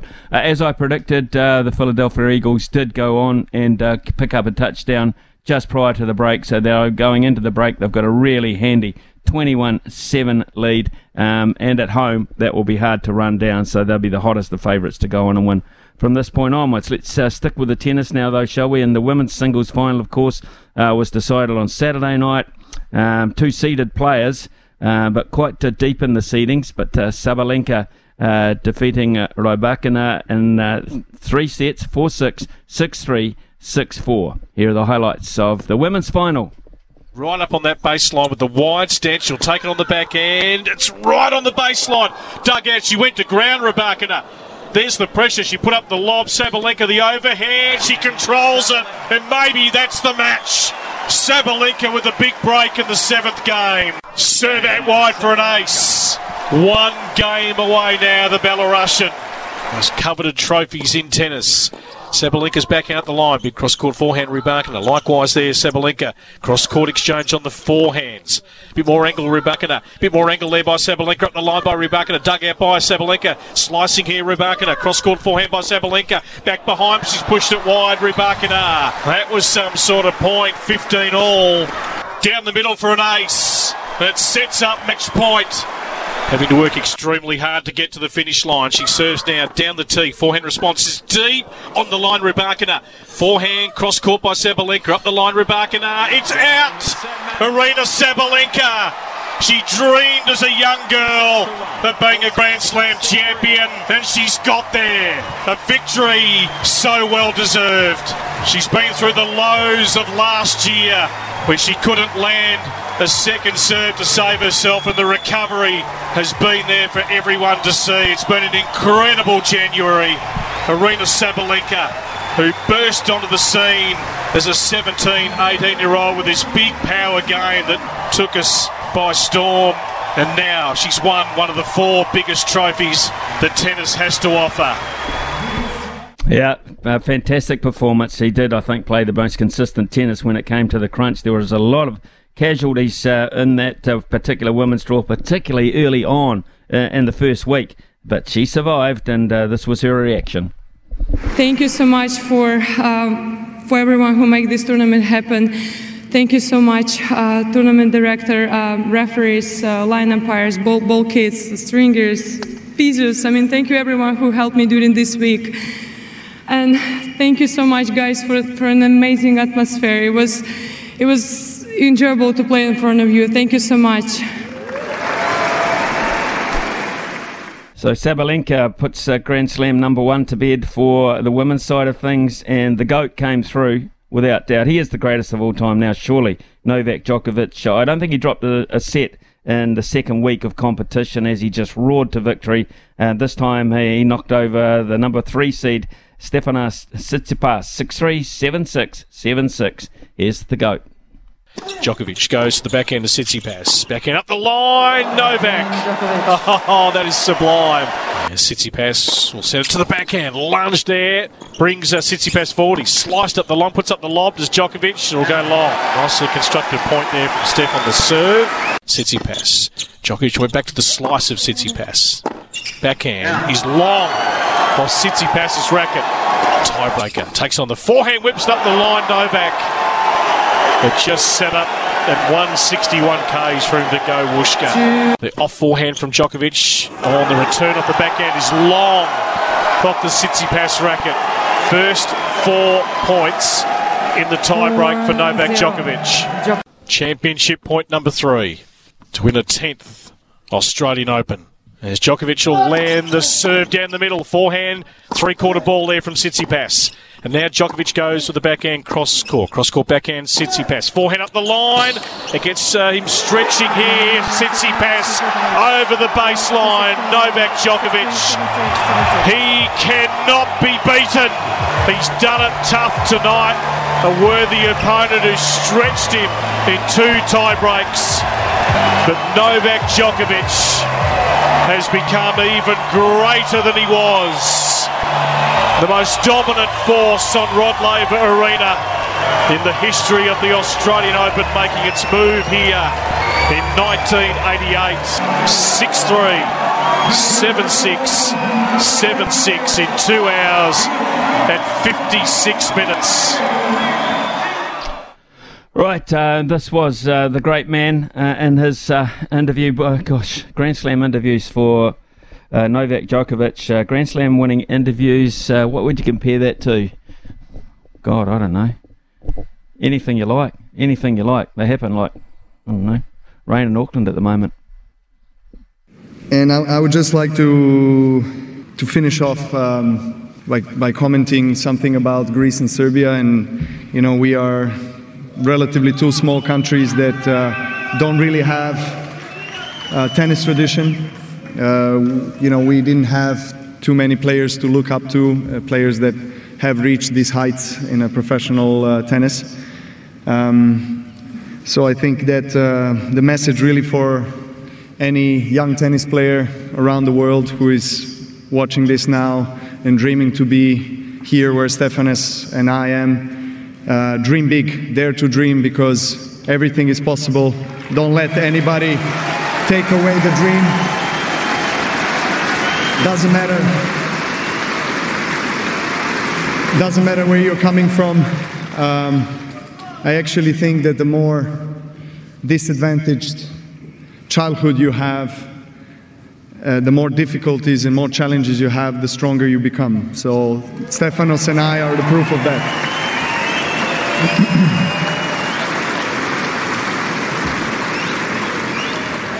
And um, don't really let anybody take away that dream from you. Uh, nurture it, water it like you water the flowers. Even if you find only one person in this world that will that will accept, embrace, and support your dreams, find that person and dream big because you can make it. Yeah, interesting words there from uh, Novak Djokovic there, Smithy, after winning this 22nd title. I'm definitely not arguing with you on him being the GOAT. I know there's going to be some uh, fierce Roger Federer defenders out there that might think differently, a la Hugh Baynon. But what he's been able to do at, at Melbourne in particular has just been incredible over the years, hasn't it? Yeah, it is. I mean, you just 10 on a supposedly an even playing surface. I mean, you know, he's so far away from home. Uh, yeah, they wouldn't come, let him come last year. That was stupid. They wouldn't let him come last year. Uh, he dug his toes in and said, "I've got principles." Um, waited a year, they let him back in, and which is very big of them, I might say, the Australians. Uh, without him, what kind of tournament would have been anyway? Uh, but to be fair, um, he just showed them, just showed them how good he is, greater than, uh, greater than the greatest. Uh, I, I mean, what chance they change it from the Novak uh, from the Rod Laver Arena to the Novak Djokovic Arena in the middle of Melbourne? Absolutely no chance. That was a stupid question, there, and it's 1046. Brand are experts in agriculture, covering your equipment, parts, and service needs to help you succeed in your field. Summer or winter, he's the voice of sport in Aotearoa. This is Mornings with Ian Smith on SENZ. Yes, double eight double three is our text number on the Temper bedpost text machine line. So double eight uh, double three there. Uh, welcome your texts on any subject really. Your highlight of the weekend, um, and uh, of course your thoughts on Paby uh, Djokovic. Where does he rate for you now? Uh, having mowed on through uh, the second half of that tournament with ease, supposedly carrying an injury as well. Unbelievable performance. Um, so text yes, double eight double three. Uh, two or three uh, small ones have just come in. New Zealand cricket making the same mistake with Finn Allen they made with Ken Rutherford. uh, against the West Indies back in the 1980s. Of course, asking Ken Rutherford to open the batting against one of the great bowling t- attacks and fastest in the history of the game. Uh, almost destroyed Ken mentally. Well, it did work away I can promise you that, Jeff the ref. But he's a unique character, Ken Rutherford. Uh, he's quite resilient, came back and batted down the order a wee bit, and uh, ended up being uh, pretty damn successful. If you take away those uh, early series where he was uh, severely up against it and look at his overall performance, uh, he came back strong, Ken Rutherford. Uh, all credit to him. Uh, Scott has said, let's go Bears. It's the Chicago Bears, uh, not their season. But man, it's been a long time. My nine year old son loves the Kansas City uh, Chiefs, he will, and all his mates uh, run around wearing the jerseys from around the NFL. So there's a lot of interest in the NFL in this country. There's no doubt, doubt about that and it's a growing interest as well. And a nice message from Jim from Temuka. Jim, good morning to you. Just sending all the North the very best. They're doing it tough. Take care, Kiwis, he says. It's 10.53, Paul Mawati before 11 o'clock. You succeed in your field. Summer or winter, he's the voice of sport in Aotearoa. This is Mornings with Ian Smith on SENZ. Paul Mawati from the TAB joins us. Paul, it's all about uh, the NFL today in terms of current betting and the Eagles looking good. Yeah, they certainly are, Smitty. In fact, we've got the live Super Bowl odds up as we speak. The Eagles now favourites to win the Super Bowl at $1.83. Kansas City Chiefs at 287. The Bengals at 375. And the San Francisco 49ers, they find themselves in a 21-7 uh, third quarter ho- uh, hole against the Eagles. Uh, $18 to win the Super Bowl. I'm just having a look at the big match later on this afternoon, the AFC Conference Championship Final. Uh, Kansas City Chiefs are still favourites there. They're $1.76. The Bengals, $2.08. And I tell you, we took a $3,333 bet on the Bengals to beat the uh, Kansas City Chiefs at $1.73. So a bit of support for the Bengals uh, in that head-to-head market uh, for the AFC uh, Conference Championship game. But if you want to bet live, you can still bet live on this uh, Eagles 49ers uh, match. Last time I looked, I think the uh, point start was around 16 and a half. Looks like San Francisco are about to pump the ball away. I think it is uh, as well. I think they're really up against it with their fourth quarterback. Uh, thanks, Paul Mawati. Um, they're up against it. There's no doubt about it. Coming up 11 o'clock, tennis after the break. Brand are experts in agriculture, covering your equipment, parts, and service needs to help you succeed in your field. From behind the stumps to behind the mic, nothing gets past Smithy. This is Mornings with Ian Smith on SENZ. Well, the Australian Open has come to an end for 2023, and it's uh, the champions uh, who have been crowned, and Novak Djokovic, of course, uh, after uh, straight sets win over Stefanos uh, Tsitsipas. 6-3, 7-6, 7-6. And in the women's final the night before, it was uh, Aryna Sabalenka coming back from a set down to beat uh, Elena Rybakina. Um, plus, in the men's doubles, Kubler and Hijikata set the stadium alight for the Aussies' point of view. We've heard the highlights of that throughout the morning, but now it's uh, time to get a little bit more in depth with it. Uh, with Lou Pleming. Now, Lou, of course, uh, a former uh, women's tennis pro herself uh, out of Australia. Uh, extensive career for, for Lou. Also now uh, commentating as for SEN, which has been fantastic to listen to over the course of uh, the last fortnight. Lou, good morning to you. Thanks so much for your time. Yeah, good morning. Thanks, Ian. No, super excited. What an Australian Open we've just had. Unbelievable. Shall we go ladies first? Because chronologically that happened first, and that was, of course, um, Saturday night your time. Uh, Sabalenka is set down, of course, um, and uh, Rybakina taking out the first, uh, 6 4. Uh, and this was a, a battle of, uh, well, I, I guess a, a, person in Sabalenka seeded fifth uh, against uh, a 22nd seed. But boy, the seeds were, there was carnage on the women's side of it very early on in the piece. Oh, it was unbelievable. They were falling like dominoes, weren't they? It was. Um, I, I think the big one that surprised everyone was Iga Swiatek. I mean, going out early, Ons Jabeur going out, and then it, it, just then it was a domino effect. We saw Caroline uh, Garcia go out, and then Jessica Pegula, that everyone was talking about was going to be the the red hot informed player who had beaten Iga just a week before, but it was Sabalenka and Rybakina, the the two that really stood up and really the two biggest hitters on the women's tour. And I just wonder, is that a bit of a signal for what is going to happen uh, over the next couple of years? Uh, Are the players getting bigger? Are they just starting to, you know, get that power game? I mean, some of the shots coming from Sabalenka and uh, were were huge. 140 Ks, 145 Ks, I think sometimes coming off that forehand from Sabalenka. That's equal to the men. Um, no, it was phenomenal, and I think everyone was a little bit worried in that first set because Sabalenka's had you know, almost uh, the yips in 2022 with that serve. She threw five double faults in, lost the first set, but from there became mentally tough and we, yeah, I think she then bowled down about 17 aces, 71 winners. It was phenomenal. So it was a great win for her because that's something obviously new territory, had never been to a final. Um, so phenomenal tennis, and I think she really represents the WTA really well. I think we've been lacking a little bit of character at the very top end of the game since Ash Barty has gone. So, um, yeah, she's um, she's got a big personality, and I think it's exciting for women's tennis. Lou, you make an excellent point there because I, I well remember uh, when people were watching Serena Williams uh, at her peak, it was all about power. Uh, it was all about strength and power and the pace, etc., that she brought to the game, which was so dominant. But now, uh, you're right, uh, and I'm not saying this in a disrespectful way, but the build of the average women's tennis player is suit more suited to that. And they seem, you just look at their physiques and you think, you know, you must be spending as much time in the gym as you are on the practice court almost.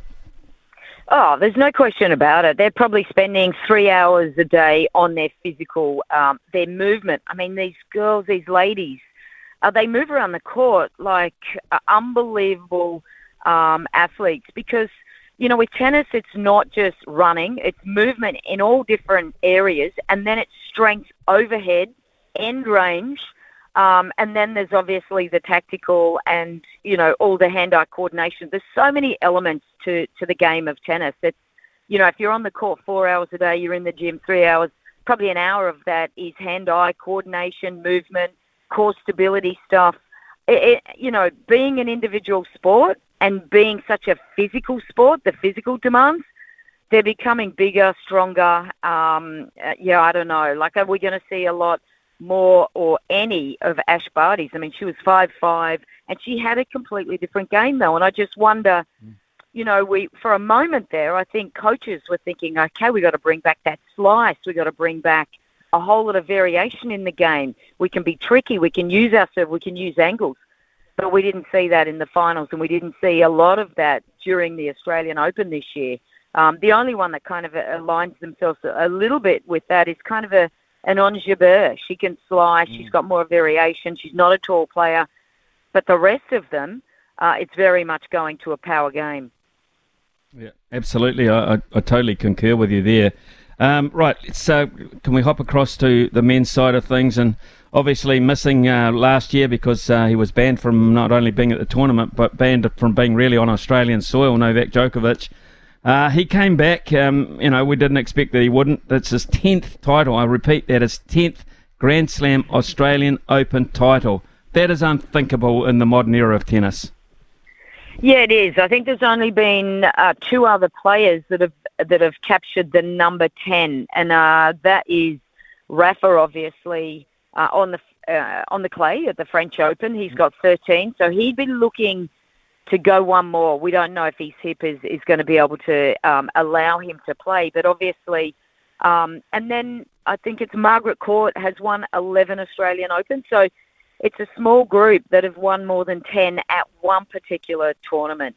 He really does own the Australian Open now, Novak Djokovic, um, and he's at number 22, obviously next to Rafa. So I think he's got his eyes uh, pretty much on increasing that number. He's 35 years of age. I think he could go for another, I don't know, three, four, five years. I think he could track down number 30. The way he's playing, um, he's got a couple of guys though that are that are kind of, you know, at that level. I think the the main contender, his main guy that's going to be, you know, kind of fighting against him is Carlos Alcaraz. I think he's the one, you know, just winning the US Open. Unfortunately, he couldn't play here. I think that's going to be his biggest challenge moving forwards. But Novak was just phenomenal. There was something burning inside his stomach, I think, for the whole two weeks of the Australian Open. He had a, a fair amount of desire just to show, um, you know, that but he was really disappointed, and it took a lot out of him. I think 2022. What happened in Australia last year really shouldn't happen to any athlete. That's a, a really awful situation, and I think there's a yeah, there's a few kind of situations there or people there that possibly could have um, diverted that, and, and maybe he didn't have to come out if he knew the, the rules and he wasn't going to fit in there. But yeah, fair, fair amount of hurt, I think, helped him get over the line at this Australian mm. Open.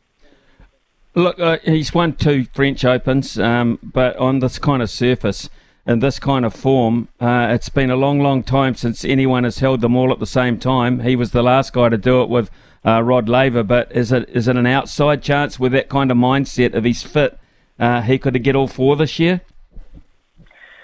Well, yeah. I mean, the way he's playing, if he plays like that, um, I think he, he almost plays with the guys. It's like he just has this.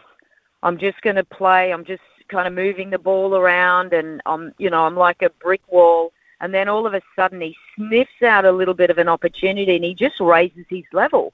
Anytime there's a pressure point, he he can just accelerate and play a more aggressive point. There's not many guys that can that can do that that go in and out of that um, that mindset and then that mentality. It's almost like he's in conservation mode and then he's just wearing down his opponent. And then when he sniffs an opportunity, he just blasts the ball, and and that just wears down their confidence. It's like, hang on a minute, if he's got this in the bag, how you know how am I gonna how am I gonna last? But how am I gonna do something that that can hurt the guy? He moves like a you know. It's like a ball with a piece of string. He just he's like like a piece of elastic out there on the court. He can just get to any ball, and when he's out there, then he can just do something incredibly good to to de- defensively turn defense into attack. He just does that better than anyone in the game. Well, the way he dispatched them uh, in the second week of the tournament was quite phenomenal. Uh, I think everyone thought that uh, Stefanos Tsitsipas would be his biggest hurdle, uh, being higher ranked for the tournament. Uh, that um, I guess proved to be the case, but even he had no answer. What does that suggest to you then about the the pursuers of Djokovic and their and their mindset? No, I think they're all, you know, there's a massive amount of respect. There's no question about it. I, I'm not sure that, you know, the the leg injury or the hamstring injury was was as debilitating as maybe his team were were saying, but I think it's hard, um, you know, if you've pulled a, a hamstring or you've, you know, had a tear. I think it's very hard to play seven matches at that level after the match against Alex de Minaur, which he was pretty much faultless, um, I think he said at that stage there's no pain. And then last night, uh, I think in the second set, he, he took the, the wrapping off and, and just showed respect to Tsitsipas that he was, um, yeah, 100% fit. Look, uh, who can who can challenge him? I think Alex. Um, I think you know Alcaraz is is one. I think you've got Casper Ruud, who got to two finals last year. I think he's another. Uh, Zverev, if he didn't get injured at the um, French Open last year, I think he's another one that's capable. He's going to take probably six months to get back to his level after that horrible ankle injury that he received in Paris. Um, look, I think there's a few guys, but it's that sustainability um, over time. He just seems to have this this mindset of I don't mind pain and I'm going to figure it out and I'm going to stay here all day uh, to beat the guys. It's it's the mentality that I find just incredible just to watch him. He's he's from another planet, really. The way he can lift, the way he can sustain pain. I think that's that's it. it it's almost like he enjoys the pain. He enjoys and he thrives off having a little bit of resistance from the crowd. I think those sort of things drive him. Um, so yeah, he doesn't doesn't want to get liked too much. He doesn't want to get too much love, like you know Roger and Rafa. They they just adore the the fans adore him. Where you know adore those two guys wherever they go. Whereas Novak, it's still 50-50. I still think he struggles to really get the buy-in of absolutely everyone. It was interesting last year um, to see how Kyrgios and uh, Kokkinakis uh, lit the fuse under the men's doubles event and how Australia got in behind that. Of course, uh, Kyrgios out uh, before even a ball was hit. So that was the soul destroying for both of them.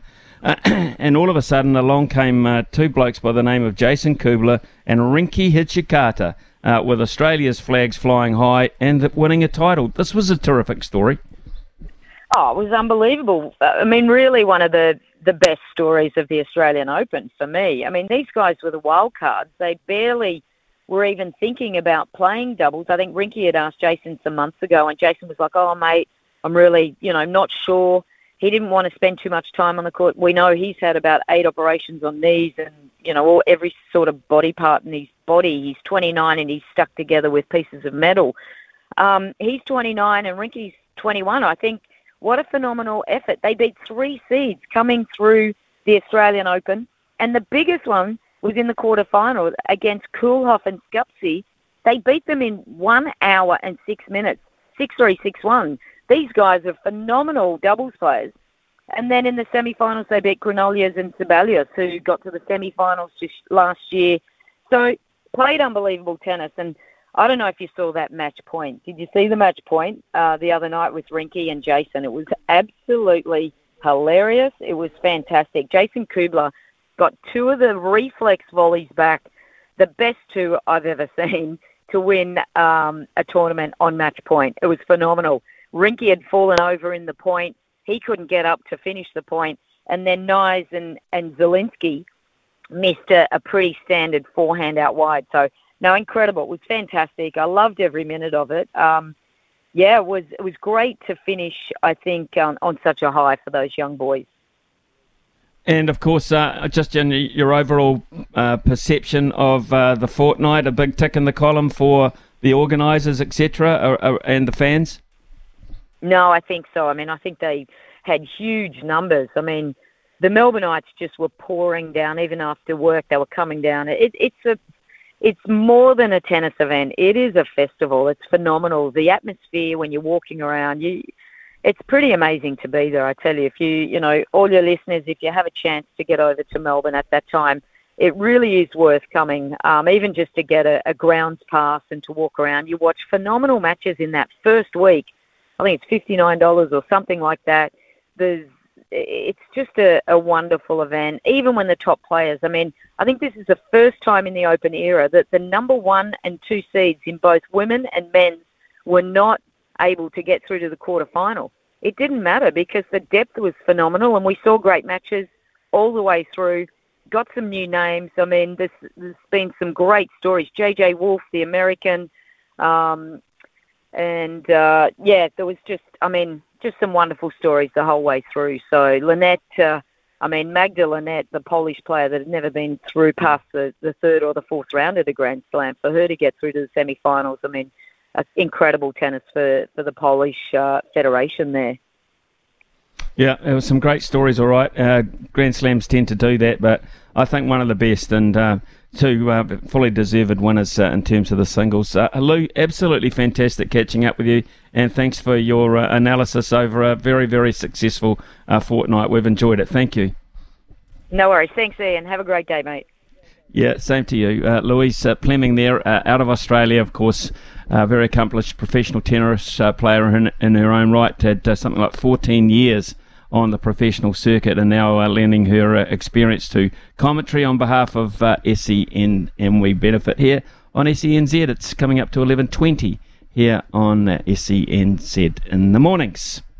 So uh, they're gone. I would imagine they're gone, which means I'm gone, which I'm losing, losing interest, which means I'm going straight over to the sports desk now, uh, where we're going to see uh, Logan Swinkles and sum up the weekend and all that activity for us. Go on, take my mind off it. Oh, okay. Well, first of all, I was going to have highlights of uh, the first half, but I think maybe I'll put you out of your misery and not go there. Uh, the uh, ESPN2 has got the Leafs and Capitals on right now. So uh, after this, if I'm just uh, seem a little distracted, you'll know why. Big thing coming out of the NBL, Smithy. This is this morning. The awards finalists, the Andrew Gaze Awards, have been uh, announced, and the Breakers have a fair amount of representation here. Nothing in the MVP, which is the award named after Gazy, but that goes to Bryce Cotton, Mitch Creek, and Xavier Cooks. Out of those three, that's going to be really tough to decide. Cooks himself got a triple double last night for the Kings, so he's been massive. Coach of the year, Adam Forde for Cairns, Chase Buford for Sydney. And Mody Maor is in there, so really good to see him being selected as a possible winner, considering the season and the turnaround that they're having. Smithy, most improved player. Uh, Keanu Pinder from the Cairns Taipans, Sean McDonald from Tasmania, and Will McDowell White from the Breakers. He's been a huge part of the team as well, coming in as one of the Aussie players. Sixth man of the year, Barry Brown Jr. from the Breakers is in there, along with Rashard Kelly from Tasmania and Tyler Johnson from Brisbane. Defensive player of the year, this is award you imagine Mody wants to see one of his players win. Well, Dererk Pardon eh, has been nominated, along with Antonius Cleveland from Adelaide and Shea Ili from Melbourne, another Kiwi boy. So that's awesome to see. And then in the next gen award, Luke Travers from Perth, Sam Froling from Illawarra, and another Kiwi, but he's playing for Cairns, Sam Waardenburg. That is amazing to see. We had Sam on last year. He has got such an amazing future ahead of him, Smithy. Uh, that's great news. And uh, look forward to uh, those Andrew uh, Gaze Awards. Gazy, as you uh, know him as, uh, that I look forward to the, the handing out there. I really do uh, hope that uh, Mody Maor um, absolutely, uh, I, I, think he, he, deserves to. And I, I, think they should look pretty favourably too on the Breakers uh, in terms of this season. Uh, but now that they're on a level playing court as such, um, just what uh, talent though and how hard it's been over the previous years. So let's hope that uh, they take that into consideration. What else has uh, come across the desk? Well, the FA Cup is ongoing at the moment, Smithy. Today we had Brighton knocking out Liverpool 2 1. Uh, so sorry, Liverpool fans, about that one. Stoke City 3 1 over Stevenage. And the one that I was really looking forward to, Smithy, if you haven't seen Welcome to Wrexham, get on it because it's an amazing series. I was watching it here in the office, and uh, this is Paul Mullin getting it up to 3 2 for Wrexham. Here's Mullin. The break is on. Palmer being held back. Dalby on his way. Mullin just checking his run. It's Paul Mullin who scores to put Wrexham back in front. The late, late show from Paul Mullin. Will that be enough for Wrexham?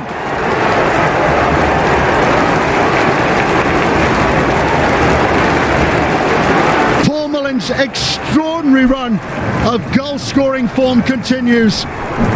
Doesn't matter what the competition, Paul Mullin, it seems, will come up with the goods when it matters most.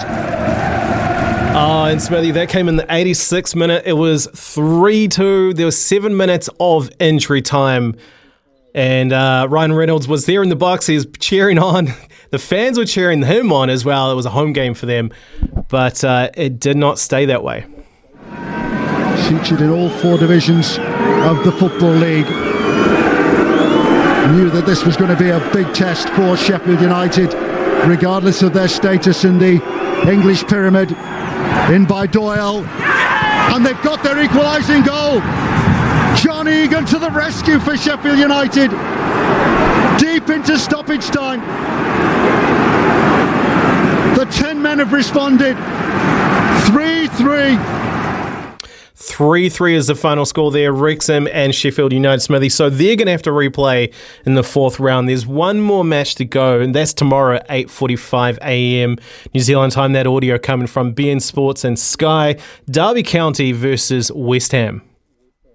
Derby against West Ham. Okay, so uh, more traditional uh, teams that over the years have had uh, decent sort of history in uh, English football, um, more well-known teams, but Stevenage, Wrexham, what great stories! Sheffield uh, Wednesday, Sheffield United, uh, all playing in this. Uh, it's such a romantic uh, competition. To be fair, if you know anything about the history of football, uh, the FA Cup still matters a hell of a lot to those fans. So. And uh, what else have you got lined up as we head towards the news, man? Uh, lastly, a little self promo. Uh, you know, we love the Warriors here at SNZ Smithy uh, recently. Got to talk to a bunch of them. Dylan Walker being one of them, and uh, we spoke to him about how much the culture means to him, and I guess his time coming from Manly and South to now being here with the Warriors and Andrew Webster. Is it um, a defensive structure that you you know having played at South Sydney won a grand final and Manly, you know having that good run through with them as well, that you're quite comfortable in this competition that will sustain hopefully an eighth spot? Yeah, I, I, I, truly believe that we can, you know, de- definitely be in the eighth. Um, it's going to be hard, and things can change. Like I've been around long enough especially in the Manly, you know, years, and even at South, that you know everyone's gunning to be, you know, the best and want to win. Um, but we, we've, um, you know, identified that we want to be, you know, a top eight uh, team, and there's going to be, you know, obstacles and hurdles because you don't know what's going to come. You don't know how things are going to unfold, and for us to learn how to adapt and you know, adapt and overcome a few obstacles, that's going to be, you know, the greatest achievement for, oh, greatest obstacle for us to for us to achieve this year. And um, you know, I think we're moving in the uh, right direction with Webby. You know, identifying a few things in defence and attack, and you know, everyone's on board and everyone's you know rowing in one direction, and it's um, quite refreshing and quite cool because you know everyone here in uh, at the Warriors wants to be here. Um, you know, the, I feel like the club did the right thing last year, where you know a few players do want to come back, and that's good because it's you knowing that you want people here being here and you know buying into the culture and buying into you know the, the Warriors, and I think um, you know that's the great thing what the club has done. And Smithy, that was a real big question mark around this team when we had players leaving because, well, they didn't want to be based in Auckland. They didn't want to play for the New Zealand Warriors, even though they had signed the contract for said team. Interesting to get that kind of perspective from Dylan Walker, don't you think, Smithy? Yeah, it is. Um, again, uh, that word that uh, Dino from Dunedin and a lot of players, a lot of people that uh, listen to the show um, have uh, question marks over the word culture. Um, it's an interesting one.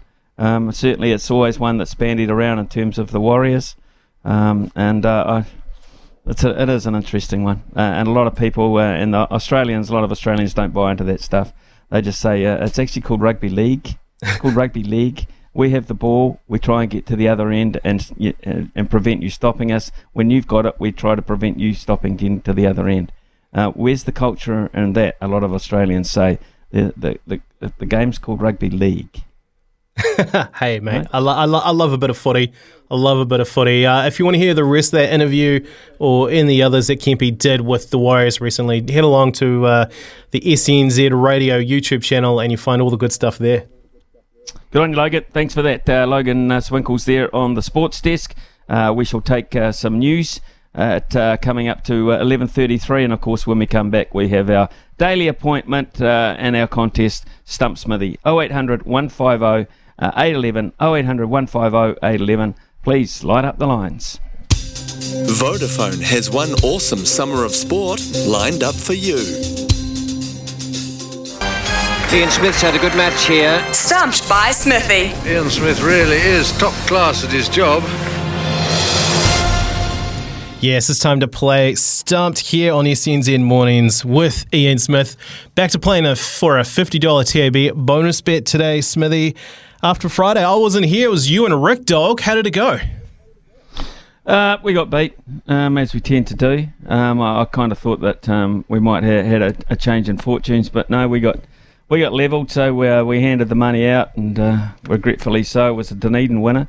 in fact, so no, uh, no uh, qualms about it going all the way down south, but uh, no, we couldn't deliver. So maybe this week, maybe this week, he says. Maybe this week. Well, we'll see, mate. We'll see. You never know what's on the cards with some of the questions that uh, Brian Rarity throws at us. But first, at the crease, we've got Kenny from Canterbury coming, mate. G'day, how's it going? Not too bad, buddy. How uh, you doing? Yeah, Kenny. Good luck, Kenny. Yeah, yeah Kenny. Good, good luck to you. Good luck to you, mate. Um, uh, let's have a look at uh, your first up subjects this morning. Uh, what's on line for Kenny Logan? All right, the topics to choose from today are hockey, as in the men's black sticks, the FA Cup football, and rugby sevens. Uh, men's black sticks, please. Oh, all right. Good luck.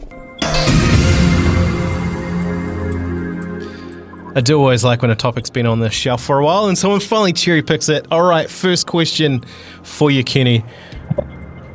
What number are the Black Sticks men in the world rankings? Oh, jeez. I should know that. Uh, I'm going to say eight. One of the worst things I have ever seen done on a cricket field. Eighth is Spain. Smithy. Ninth. We'll be behind Spain, surely. Ninth. One of the worst things I have ever seen done on a cricket field. We are. New Zealand are also behind Korea. New Zealand are 10th. Oh, ah, right. Okay. 10th. Gosh, we've got some work to do, haven't we? 10th ranked in the world. Just a little bit. Ah, right. Okay. Next question. Right. Well, I, I know Mike. I know Kenny would have appreciated this this result. The men's Black Sticks. The men's Black Sticks made it to the quarterfinals of the recent World Cup by beating India in the crossover match. What was the full time score?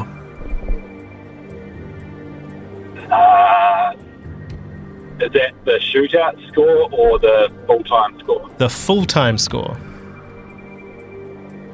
5 4? Mm, try again, mate. Full time as in before we go to. Oh, sorry. Before, oh, sorry, sorry. 3 all. Just a couple of chips down the wicket, right in the slot, and away it goes. Yeah, Smithy, I didn't want to penalise him for, uh, I guess, uh, miscommunication there. No, no, fair enough. I, I had that under control. Three also.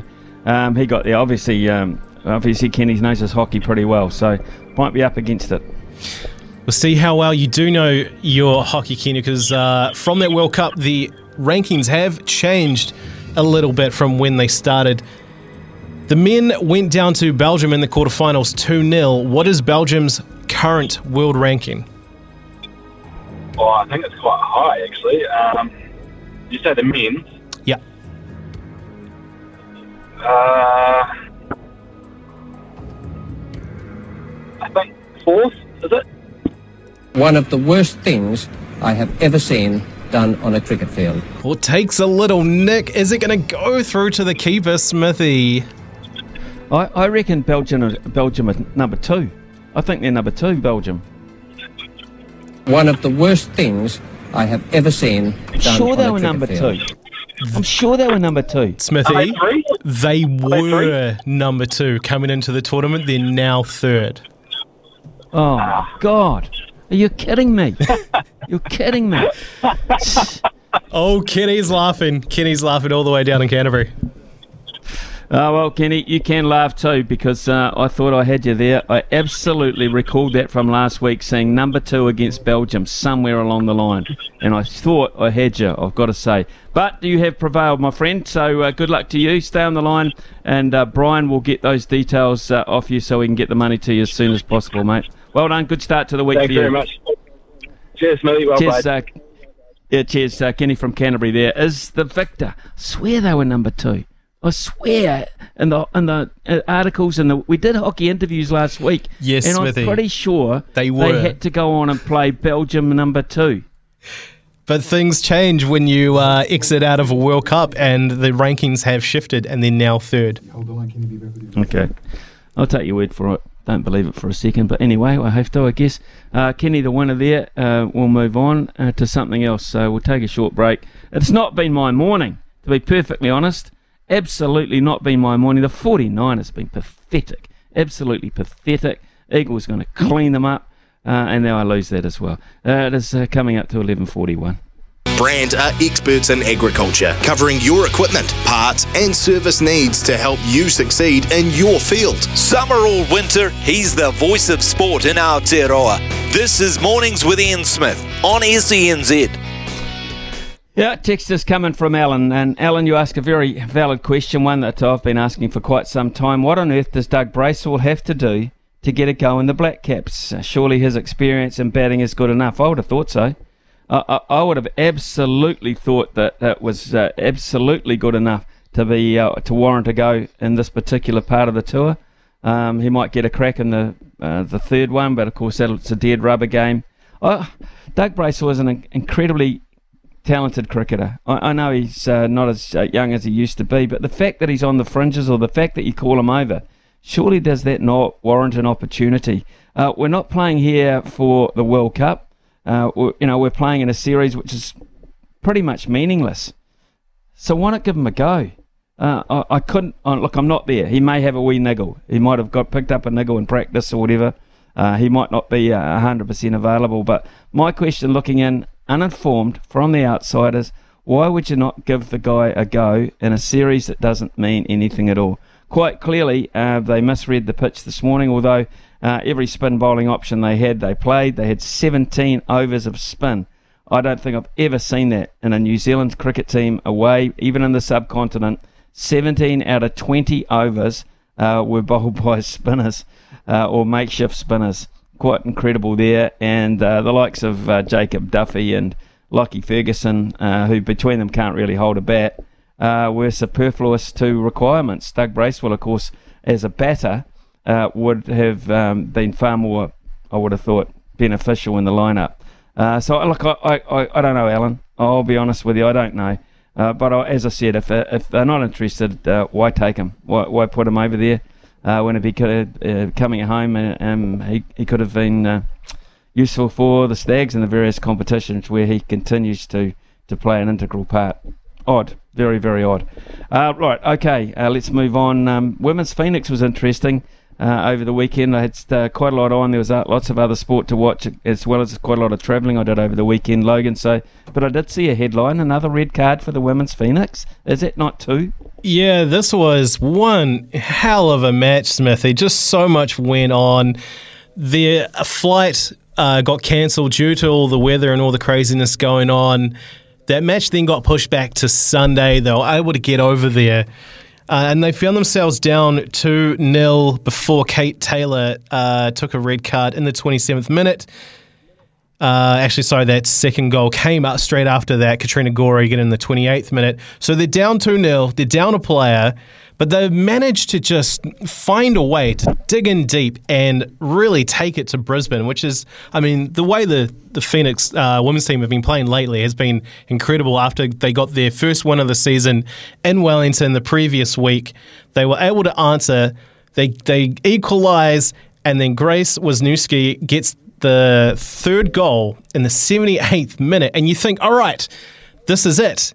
They got they got to hold on. They're going to win. Unfortunately, Brisbane were able to equalise, and that how that is how it went.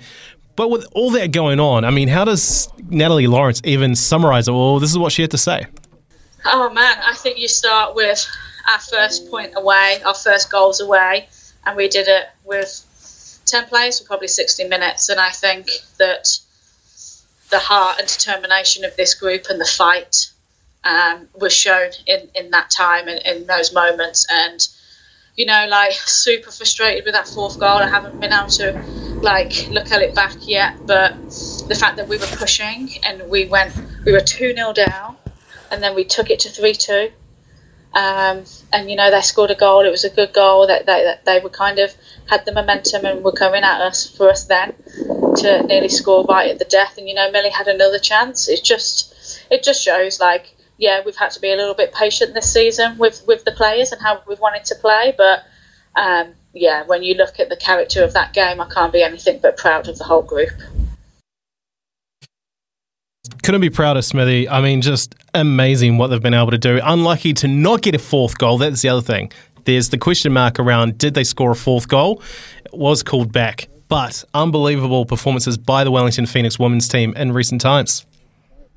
Yep, excellent news. Uh, uh, I think even regardless of their position on the table, it, has been uh, a, a, little bit of a, a, breakout season for them in that regard. Uh, now we're seeing with, with, the ability to play some games at home, I think um, uh, you know they'll grow from strength to strength. There, they've had uh, injury problems, they've had discipline problems. So when they get their act together, I think they're more than worthy an integral part of the women's A League. So. Uh, 28 uh, 7 uh, now to the Philadelphia Eagles over the San Francisco 49ers. They can uh, stick a, f- a fork in the 49ers. They are done, just like a sausage on the barbecue. They are absolutely done. And uh, they're stating uh, on the sidelines to shake hands with them, each other um, on the basis, I guess, of what they've got um, and what they've achieved so far in the season. But that is the end of the road for them. It's the end of the road for me, it'll be the, certainly the end of road, uh, road for me in nine minutes' time, uh, which means we'll have a chance to get out to uh, Karaka uh, to the New Zealand Bloodstock sales, where I can see Mark Stafford sitting there, and he has managed to get a cap. He's managed to get one. Uh, so we'll ask him about that, um, and we'll ask him about what's on his show coming up.